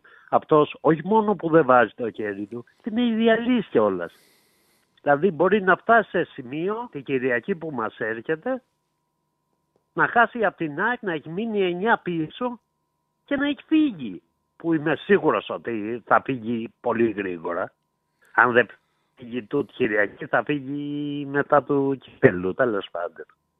Μμμ. Ε, εντάξει, ενώ, ενώ ο Παναθηναϊκός εντάξει, ήταν ε, αναμενόμενο γιατί αυτό που λέγαμε πάλι, ότι είχε χάσει τα αποδητήρια πιστεύω και είχε χάσει και παίκτες. Αυτό που στηρίζω αυτό που είπες πριν, ότι φαίνεται δεν χρειάζεται να είναι στα αποδητήρια κανείς όταν βλέπει τους παίκτες που χάνει. Εκεί που είχε στηριχτεί όπως είπες το Πέρε, οτιδήποτε άλλο μπορούσε να το συζητούσε. Το Πέρε δεν το συζητούσε καν ο, ο Ιωβάνοβιτς. Και όμως έφτασε σε σημείο ούτε, ούτε αυτό να, Μμμ. να εμπιστεύεται. Και όντως καλά κάνανε. Μια αλλαγή τέτοια, εγώ είμαι υπέρ της αλλαγής όταν βλέπεις τόση. Όταν βλέπεις ότι κάτι χάνεται. Ενώ στη φάση του Ολυμπιακού ήταν και αποδείχνει κάθε μέρα ότι ήταν λάθος. Θα φανεί, θα φανεί και από τον χρόνο. μωρέ, Θα φανεί και από τον χρόνο. Θα φανεί ακριβώς, ακριβώς. Αυτοί ξέρουν καλύτερα και ο χρόνος μας κρίνει όλους. Όπως και τον ε, συνονόματο, με τη πολύ καλή διάθεση, όντως το λέω, ότι εκτέθηκε ο συνονόματος με το Λιβάη τις προάλλες που τα είχε χώσει άγρια, είχε νευριάσει κτλ. Ε, πιστεύω ότι εκτέθηκε εχθές, όχι εχθές, τέσσερις αγωνιστικές τώρα. Τέσσερα γκολ. Α, α, α. Ο καλύτερος στο γήπεδο, ο καλύτερος στο γήπεδο για μένα και με διαφορά, όχι ο καλύτερος. Δηλαδή βλέπεις παίρνει μπάλα και νιώθεις μια ευχαρίστηση σαν οπαδός, σαν μια ζεστασία, μια σιγουριά όταν τον βλέπεις στην ενδεκάδα. Και όντως πιστεύω ότι θα, θα δώσει. Θα τα πιάσει. Τα γκολ τα περισσινά σίγουρα θα τα πιάσει. Καλό είναι ότι θα πάνε οι τρεις ομάδες, η γνώμη μου είναι αυτή, ότι οι τρεις ομάδες ΠΑΟΚ, Παναθηναϊκός, ΑΕΚ θα πάνε, ε, πιστεύω λίγο πιο γρήγορα φέτος, ότι πρώτη, δεύτερη αγωνιστική των play-off. Μμμ. Η μία ομάδα θα ξεφύγει. Ας λέμε όλοι ότι δεν θα φύγει. δεν- Εγώ πιστεύω ότι οι δύο θα ξεχωρίσουν πάλι, όπως και πέρυσι. Οι δύο θα φύγουν πριν τα play-off και δύο-τρεις αγωνιστικές στα play-off η μία ομάδα θα ξεχωρίσει ότι πάει καθαρά για τίτλο. Θα έχει ενδιαφέρον, πολύ Τέλος μεγάλο. πάντων. Θα έχει Θα πολύ δείξει. μεγάλο ενδιαφέρον. Και είναι πολύ Λοιπόν, καλή χρονιά. σημαντικός αυτός ο μήνας γιατί θα έχει συνεχόμενα ντέρμπι. Ναι, σίγουρα, σίγουρα. Είναι και πώς θα σταθούν οι ομάδες. Όπως βλέπεις ότι δεν πατάνε. Η αλήθεια είναι εκτός τον ΠΑΟ. Δεν πατάνε οι άλλοι δύο και τον Παναθηναϊκό εχθές. Τον είδα το δακαλά δηλαδή. Ναι, ναι, όλο ναι, το έχουν μάτς. θέματα. Έχουν θέματα. think Έχουν θέματα. Έχουν θέματα και δεν, ε, δεν γίνεται. Μωρέ. Εντάξει, είπαμε, ένας προπονητής δεν μπορεί επειδή ήρθε χθες και δεν κάνει και τίποτα. Γιατί δεν είδα. Εγώ δεν είδα αλλαγή. Εχθές προσωπικά δεν είδα αλλαγή στο Παναθηναϊκό. Εντάξει, μωρέ, δεν Να θα πω είναι και ότι εύκολο ναι, να- Ήρθε, έκανε δύο-τρει. Δεν, δεν έκανε ούτε σαν παίκτες, ούτε σαν. Όχι, ε, προσπάθησε σε κάποια μέτρα. φιλοσοφία. Υ- Δεν Υπάρχουν είναι. δύο-τρία πράγματα που άλλαξε, αλλά δεν μπορούν να φανούν και ούτε. είχε μικροπράγματα εκλογ- που Ναι, δεν ναι. φαίνονται καν. Έτσι είναι, Που εντάξει. δεν δεν- βγαίνουν. Μπορεί λογικό να που μην λες. βγήκαν αυτοί. Είναι... Ναι, έτσι, έτσι. Τέλος πάντων. Λοιπόν, να δούμε, εμείς τι θέλουμε. Εμείς θέλουμε να δούμε ένα καθαρό πρωτάθλημα, ένα καλό πρωτάθλημα, ένα πολύ καλύτερο από τις προηγούμενες χρονιές. Και στο τέλος, ο πιο τυχερός, θα πω εγώ, ο πιο τυχερός να το πάρει. Γιατί εκεί θα φτάσει η δουλειά, στην τύχη και ικανότητα, όπως έχουμε πει. Όπως εμείς τώρα, αν φτάσει και το κατάλαβε ένα τελευταίο θα πω και Μμμ. Για πρώτη φορά θα μιλήσω για την ομάδα μου τελευταίο. Ε, αν φτάσει σε σημείο Αλμέδα που πιστεύω ότι το είδε και το έχει καταλάβει ότι τον Μάνταλο τον έχει μετά το 60 εμείς θα πάρουμε πρωτάθλημα. Θύμισε του αυτό που σου λέω τώρα. Αν αρχίσει από αύριο και το Μάνταλο τον βάζει μετά το 60-65 η ΑΕΚ δεν χάνει πρωτάθλημα. Αχιλέα, να σου πω κάτι. αν κάνει τα λάθη Άμα που δεν έχει έκανε τραυματισμού. πριν δύο αγωνιστές, Αν δεν έχει τραυματισμού, δεν είναι δεδομένο ότι ο Μάνταλος θα Δεν παίζει σου μετά το 60. σου δίνει ο Μάνταλος. Ο Μάνταλος δεν σου δίνει από την αρχή. Όχι, Δεν αυτό λέω ότι αποδίδει ο λόγος παίκτη. πιστεύω ότι ο λόγος που ξεκίναγε ο Μάνταλος ήταν επειδή δεν είχε τραυματισμούς. Ότι αν τώρα που δεν υπάρχει Ευρώπη δεν έχει τραυματισμούς η ΑΕΚ, δεν νομίζω ότι έχει θέση στην 11 ο Μάνταλος. Δηλαδή δεν πιστεύω ότι ο Ε, Μάνταλος οπότε, μπορεί. συμφωνείς, συμφωνεί σε αυτό Ε, βέβαια, συμφωνώ. Δεν είναι... μα, που λέω. μα ο Μάνταλος μπόρεσε πέρσι και πρόσφερε επειδή πήρε ένα ρόλο δημιουργικός στο τελευταίο κομμάτι του παιχνιδιού. Ε, έχει αποδείξει ότι η ΑΕΚ δεν μπορεί να ανέβει επίπεδο με βασικό το Μάνταλο. Και έγινε χωρίς αυτόν μια Ε, καλύτερη μα ομάδα. Δεν έχει, ο, ο, παίκ, ο παίκτης αυτός έχει τα 20-25 λεπτά, είναι καθαρός, έχει πολύ άγχος όταν μπαίνει από την αρχή και δεν μπορεί την μπάλα στα 5 μέτρα. Εγώ εκνευρίζομαι, μου- ε, μια στιγμή σου λέω ειλικρινά, μου λέει η γυναίκα, ε, δεν το βλέπεις καλύτερα το μάτς. Άμα είναι και κοκκινίζεις, μου λέει και στεναχωρίασαι, γιατί το βλέπεις. Δεν πάμε μια βόλτα, μου λέει προχθές. Μα δεν είναι, είναι να μην στεναχωριέμαι. Τον έβλεπω, είναι στα 5 μέτρα με το συμπαίχτη και του δίνει την μπάλα 10 μέτρα μακριά. Ε, δεν μπορούν να καταλάβουν οι γυναίκες ότι αυτή η αδρελαλίνη που νιώθουμε, ακόμα και όταν νομίζουν ότι δεν μας κάνει καλό, μας κάνει καλό. το σίγουρα. το, Μα, το, το εμείς έχεις το ανάγκη να θέλουμε. νευριάζει με το μάνταλο. δεν- δεν είναι. Ακριβώς. Σε ευχαριστώ Και- πολύ. Στέφανε, Στέφανε, να είσαι καλά. Στέφανε, καλή χρονιά. Και τα λέμε. Γεια, γεια. Καλή χρονιά. Ε, για ένα φίλο που είπε ότι το ρεκόρ με τα 6 goals ε, το έχει η ΑΕΚ με το Πανσεραϊκό. Κοιτάξτε να δείτε, η κάθε εταιρεία μπορεί να έχει τα δικά της 6 goals. Δηλαδή, μπορεί για να το γράφεις να έχεις βρει εταιρεία που στο ΑΕΚ Πανσεραϊκός έδινε πάνω από 5 6 goals στην ΑΕΚ. Τουλάχιστον ε, η Όπτα στο ΑΕΚ Πανσεραϊκός έδινε 3 0,9 τα 6 γκολ υπέρ της ΑΕΚ, δηλαδή 3 γκολ υπέρ της ΑΕΚ. Στον ΠΑΟΚ που έχει και δύο πέναλτι, το οποίο σημαίνει ότι μόνο από μόνα τους τα δύο πέναλτι είναι 1,5 6 γκολ, είναι 0,75 το καθένα. Ε, στον ΠΑΟΚ του δίνει με 4,9-0,4 χτε.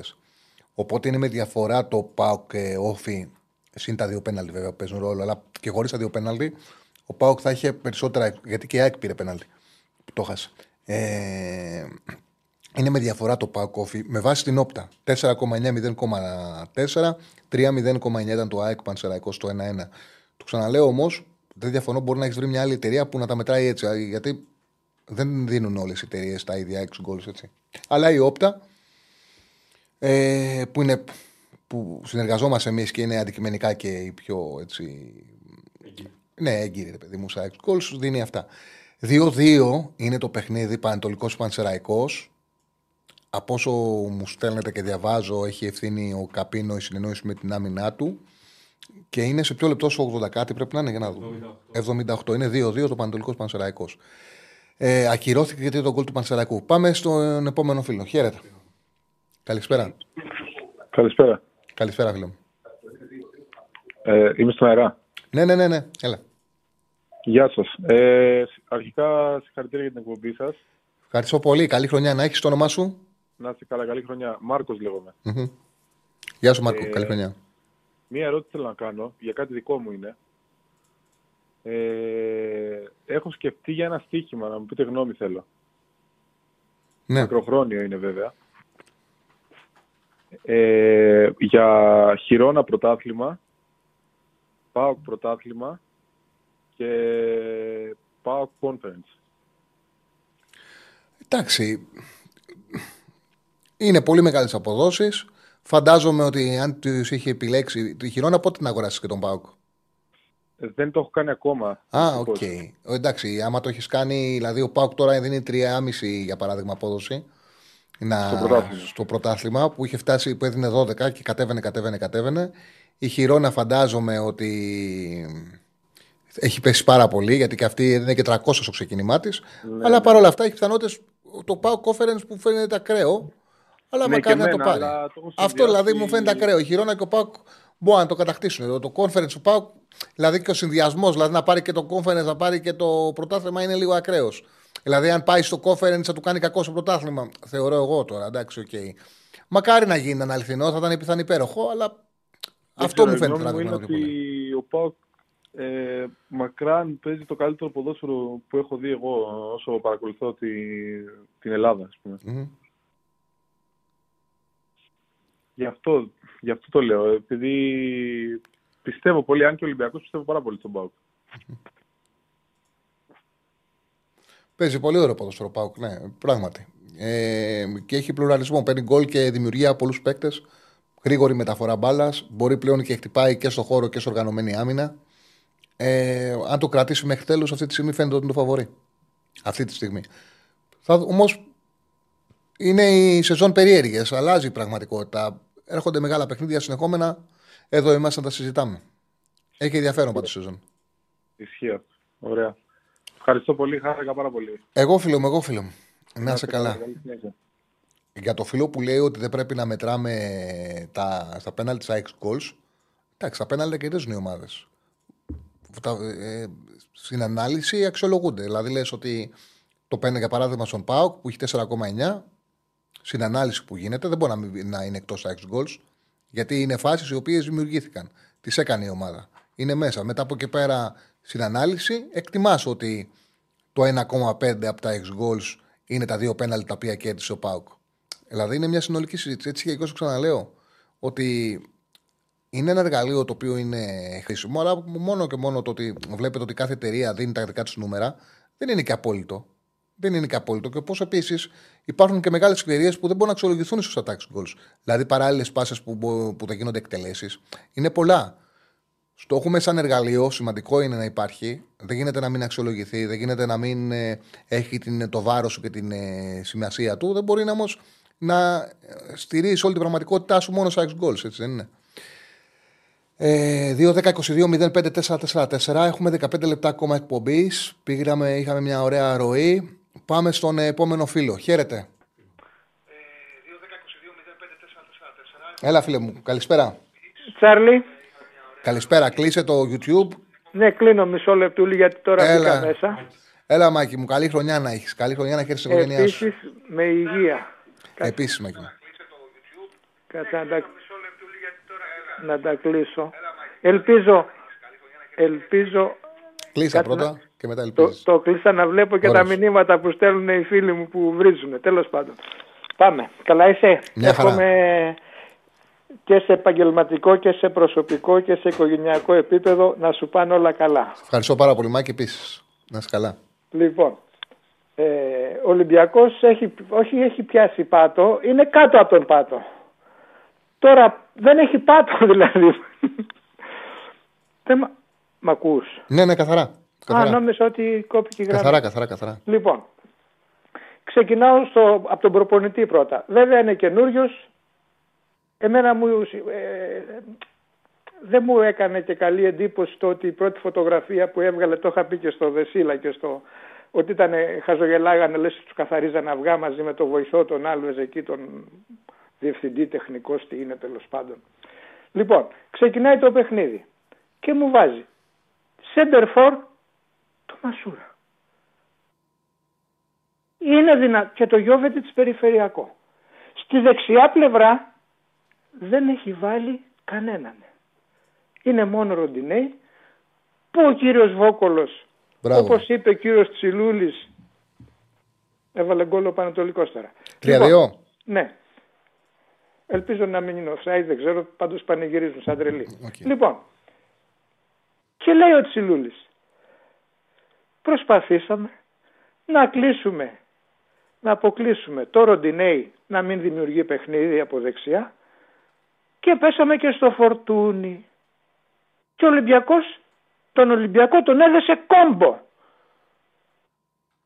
Δηλαδή, μία πρόταση του Τσιλούλη ήταν όλο το παιχνίδι χθες. Γιατί ο Μεν Ροντινέι δεν ανέβηκε καθόλου.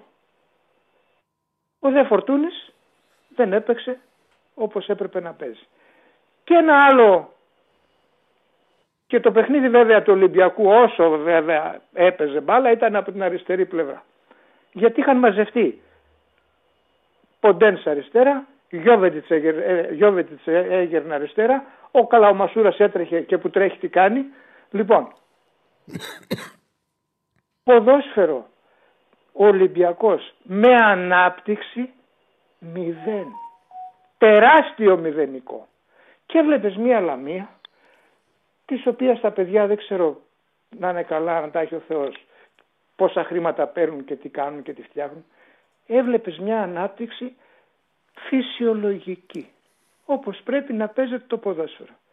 Και ο Ολυμπιακός δεν έκανε τίποτα, έστω και ένα δέκατο από αυτά που έκανε η Λαμία. Του, του, του δημιουργούνται του Μασούρα δύο ευκαιρίες. Τρα, τρομακτικές, φάτσα με το τέρμα. Αν δεν το βάλει τώρα ο Μασούρας, θα το βάλει πότε; Πότε; Και μου τον έχεις μέσα Σέντερφορ, κύριε Καρβαλιάλ. Είχα πει να μην αποδειχθεί Χαρβαλιάλ. Και μου έβαλε και στο, το, τον χαρ, Καρβάλιο, Χαρβάλιο μετά μέσα. Τέλος πάντων. Λοιπόν, τον προπονητή τον έκρινα τώρα μόνο στο ότι στη δεξιά πλευρά δεν είχε βάλει παίχτη να βοηθάει τον Ροντινέη. Ώστε να ανεβαίνει αυτός να καλύπτει ο άλλος. Και επειδή έχεις πολύ δίκιο, το ότι δεν αξιολόγησε το γεγονός ότι του πέρασε το Σλίβκα ο Βόκολος. Το έκανε, ναι, το έκανε για να το κρατήσει χαμηλά και Έτσι, ουσιαστικά από εκεί την πλευρά δεν είχε τίποτα Ολυμπιακός. Και ήταν μα... πάρα πολύ εύκολο να τον εγκλωβίσεις. Δηλαδή το είπες πάρα πολύ ωραία, πολύ γλαφυρά. Παρουσίασε. Το είπε ο Τσιλούλης. Ναι, ναι, παρουσίασε αυτό θα σου Παρουσίασε τα λόγια του Τσιλούλη που μια πρόταση ήταν όλο το μπλόκο που έκανε ο Βόκολος στον. Ε, δηλαδή τον έδεσε κόμπο, χειρο, χειροπόδαρα. Mm-hmm. Λοιπόν, πάμε τώρα παρακάτω. Ε, έπαιξε ο Ολυμπιακός 10 λεπτά μπάλα. Δεν νομίζω να έπαιξε παραπάνω. Και έκτοτε τι, τίποτα. Τίποτα. Λοιπόν, τώρα να πω στο Μαρινάκι ότι φταίει, τι να του πω κι αυτού. Αυτός του λένε θε πάρε παίχτες, παίρνει παίχτες. Το θέμα είναι αυτούς που διαλέγει για να φέρουν τους παίχτες είναι άξιοι να φέρουν τους κατάλληλους. Εγώ μέχρι τώρα από ό,τι είδα από τον Κορδόν που έφερε 17, από τους 17 ποιος παίζει; Τους πρώτους που έφερε, οι πρώτοι που ήρθαν επί Κορδόν ήταν ο, ο 35χρονος, δεν ξέρω πόσο είναι ο Ιμπόρα και ο Κίνη.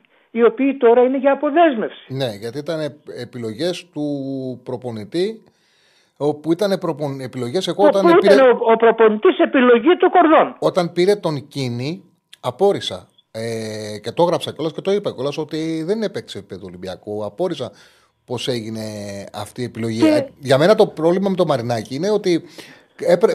ρε παιδί μου, πέτυχε όταν ε, επέμενε σε ένα συγκεκριμένο σχέδιο, σε ένα προπονητή. Τόσες πολλές ε... αλλαγές. Δηλαδή πρέπει να, να, να πάρεις έναν άνθρωπο όπου το όνομά του θα είναι τέτοιο που θα σε κάνει να τον εμπιστευτεί σε βάθος χρόνου. Δεν μπορεί να γίνονται κάθε χρόνο τρει-τέσσερι αλλαγές προπονητή και αυτές να συνοδεύονται και με προπονητές, με ποδοσφαιριστές που θα φέρουν αυτοί. Δεν γίνεται. Τι να κάνω εγώ; Τι να κάνουμε εμείς, ε, Τσάρλι μου; Εμείς κρίνουμε αυτό που βλέπουμε. Και αυτό που βλέπουμε δεν είναι Ολυμπιακός. Δεν γίνεται να σου βάλει γκολ η Λαμία στο τρίτο λεπτό και μάλιστα τι γκολ. Είναι έξι παίχτες του Ολυμπιακού μέσα στην περιοχή, δύο της Λαμίας και ένας ο, ο Σλίφκα κάθεται σαν τηλεγραφόξυλο που λέγαμε εμείς παλιά στην επαρχία στο ύψος της μεγάλης περιοχής και δεν είναι κανένας δίπλα. Εγώ παίζω ποδόσφαιρο ακόμα και όταν χτυπάνε κόρνερ ή κάνει επίθεση από δεξιά μια ομάδα και βλέπω κάποιον παίχτη μόνο του αντίπαλο, στέλνω κάποιον, λέω πήγαινε εκεί μάρκαρε. Και παίχτες επαγγελματίες που πληρώνονται αδρά να μην βλέπουν ότι ο άλλος είναι μόνος του. Υπάρχει μια λεπτομέρεια που το κάνει πιο ενοχλητικό. Ήταν η πρώτη άμυνα. Στην κούραση, πάνω στο παιχνίδι, θα σου γίνει. Είναι πρώτη, Αυτό είναι, να συμφωνήσω. Είναι πρώτη άμυνα. Που ναι, κάνει ναι, ακόμα ναι, πιο ενοχλητικό. Δεν, είναι κουρασμένοι οι παίχτε. Δηλαδή, ε, καμαρά, ρε, έτσι, ρε, ρε ποιος είσαι δίπλα. Δεν βλέπεις ότι ο άλλος είναι μόνος του. Και με το που θα του έρθει, αυτό το είχαμε πάθει και με ένα κόρνερ που είχαν χτυπήσει, ήταν κάποιος μόνος του στην περιοχή μέσα. Την έβαλε ο άλλος από το κόρνερ, τη στέλνει σέντρα γκολ. Απλό. Κοιμούνται, δεν ξέρω και τουρισμό κάνουν εδώ πέρα. Έρχεται ο Σολμπάκιν για έξι μήνες. Έρχεται ο Σκάρπα για έξι μήνες. Έρχεται ο Ρίτσαρτ για έξι Δηλαδή έρχονται για τουρισμό, παίρνουν το 1-1,5 εκατομμύριο. Δεν φλε, δηλαδή δεν καίγονται τσάρλι μου να τα δώσουν ναι. όλα για να παίξουν καλά και να σκιστούν για τον Ολυμπιακό. Εγώ στενοχωριέμαι και οι φίλοι μου οι σύγαφροι. Και νιώθω λοιπόν, ότι όταν γίνονται τόσο εύκολα οι αλλαγές ξένων, ότι και οι παίκτες που έρχονται δεν αξιολογούνται ώστε να πάρουν την πίσω χρόνου που χρειάζεται. Μα δεν προλαβαίνουν και να δεθούν, να γνωριστούν, ναι, ναι, ναι. δηλαδή. Τι να πούμε. Τέλος πάντων, Μάκη, σε ευχαριστώ πάρα πολύ. Λοιπόν, καλή, ε, σου, σου ευχήθηκα τα καλύτερα. Ναι, ναι, ναι, και εγώ, και εγώ Μάκη, μου ευχαριστώ πάρα πολύ. Καλή χρονιά, γεια. Να είσαι καλά. Λοιπόν, να δούμε λίγο το chat ή έχουμε γραμμή. Ωραία, πάμε στο τελευταίο. Να διαβάζουμε και λίγο το chat. Και ε, ο Ραγκάτσι, ώρα είναι σήμερα; Ωραία. Λοιπόν, πάμε στον επόμενο. Χαίρετε. Γεια σου, Τσάρλι. Είναι 3-2. Γεια σου, φίλε μου. Καλή χρονιά να έχει. Είναι 3-2 το Πανετολικός Πανσεραϊκός και μπήκε στις καθυστερήσεις. Έλα, φίλε μου, καλή χρονιά. Καλή χρονιά με υγεία. ο Σπύρος είμαι αεκτζης Έχουμε να τα πούμε καιρό. Ε, σε πήρα πιο πολύ. Δεν θέλω να. Εντάξει, για την ΑΕΚ δεν έχουμε να πούμε κάτι μόνο έτσι αξιοσημείωτο. Ε, θα, θα, θα, τα έχουν αναφέρει και άλλοι παίκτες, ε, ακροατές γιατί τώρα συντονίστηκα, τώρα έβαλα την εκπομπή. Θέλω να πω κάτι άλλο σχετικά με τις αλλαγές προπονητών που έχουν γίνει και στον ε, Ολυμπιακό και στον Παναθηναϊκό. Δια, είχα διαφωνήσει δηλαδή και με κάτι φίλους Ολυμπιακούς για αυτά, δεν, δεν είχα καταλάβει πραγματικά με ποιο σκεπτικό απομακρύνθηκε ο προηγούμενος ε, προπονητής του Ολυμπιακού. Υπήρχε σκεπτικό ότι εντάξει, τεσσάρα, ξέρω εγώ με το Μπάουκ, πέντε πώς έχει φάει μετά από τη Φράιμπουργκ κτλ. Και είχε εκείνες τις μέρες, ακούγοντας και κάποιους, ε, εγώ διαφωνούσα κάθετα με αυτό το πράγμα, δηλαδή το θεωρούσα λάθος και τεράστιο που έκανε ο Ολυμπιακός. Και άκουγα τους ε, δημοσιογράφους του Ολυμπιακού συγκεκριμένα εκείνες τις μέρες, που λέγανε πάρα πολύ, όχι γιατί λέγανε κάτι λάθος οι άνθρωποι, λέγανε ότι ο οργανισμός του Ολυμπιακού είναι ένας, ένα, ένας οργανισμός που δεν μπορεί να ανεχτεί τέτοιες είδες κτλ. Δεν λένε ψέματα. Γενικά ισχύει με τον Ολυμπιακό αυτό. Αλλά ρε παιδιά, πραγματικά. Δηλαδή, έχουμε δει μέσα στην Ευρώπη Real, United, Bayern, Juventus να τρώνε τάλιρα, να τρώνε εξάρες και να μην αλλάζουν προπονητή. Δηλαδή, για ποιο λόγο να, από δύο κακά αποτελέσματα να αλλάζει ένα προπονητή. Πάρτα τώρα. Δηλαδή, εγώ τον Ολυμπιακό δεν τον βλέπω να. Με αυτά δεν είμαι προφήτης. Δεν τον βλέπω να σηκώνει κεφάλι. Και διαφώνησα, διαφωνώ και με την ε, αλλαγή του Γιωβάνοβιτς. Ξέρεις τι συμβαίνει στον Ολυμπιακό ναι. παλιότερα. Όταν έχεις μια ομάδα όπου έχει τον Τζόρτζεβιτ, τον Γιωργάτο, τον ε, Τζιοβάνι, τον Γιανακόπουλο. Δεν πάνε καλά τα πράγματα, αλλάζεις προπονητή και λες: Έχω τόσο τέτοιο επίπεδο ποδοσφαιριστών που θα κάνω και μια επίσκεψη, θα τους ταρακουνήσω και αυτό θα λειτουργήσει. Όταν δεν έχεις όμως αυτή τη στιγμή ο Ολυμπιακός, έκανε μια αλλαγή προπονητή, ενώ η ομάδα που έχει και το ρόστερ και αυτό που βλέπεις δεν είναι καλύτερο από τον ανταγωνισμό.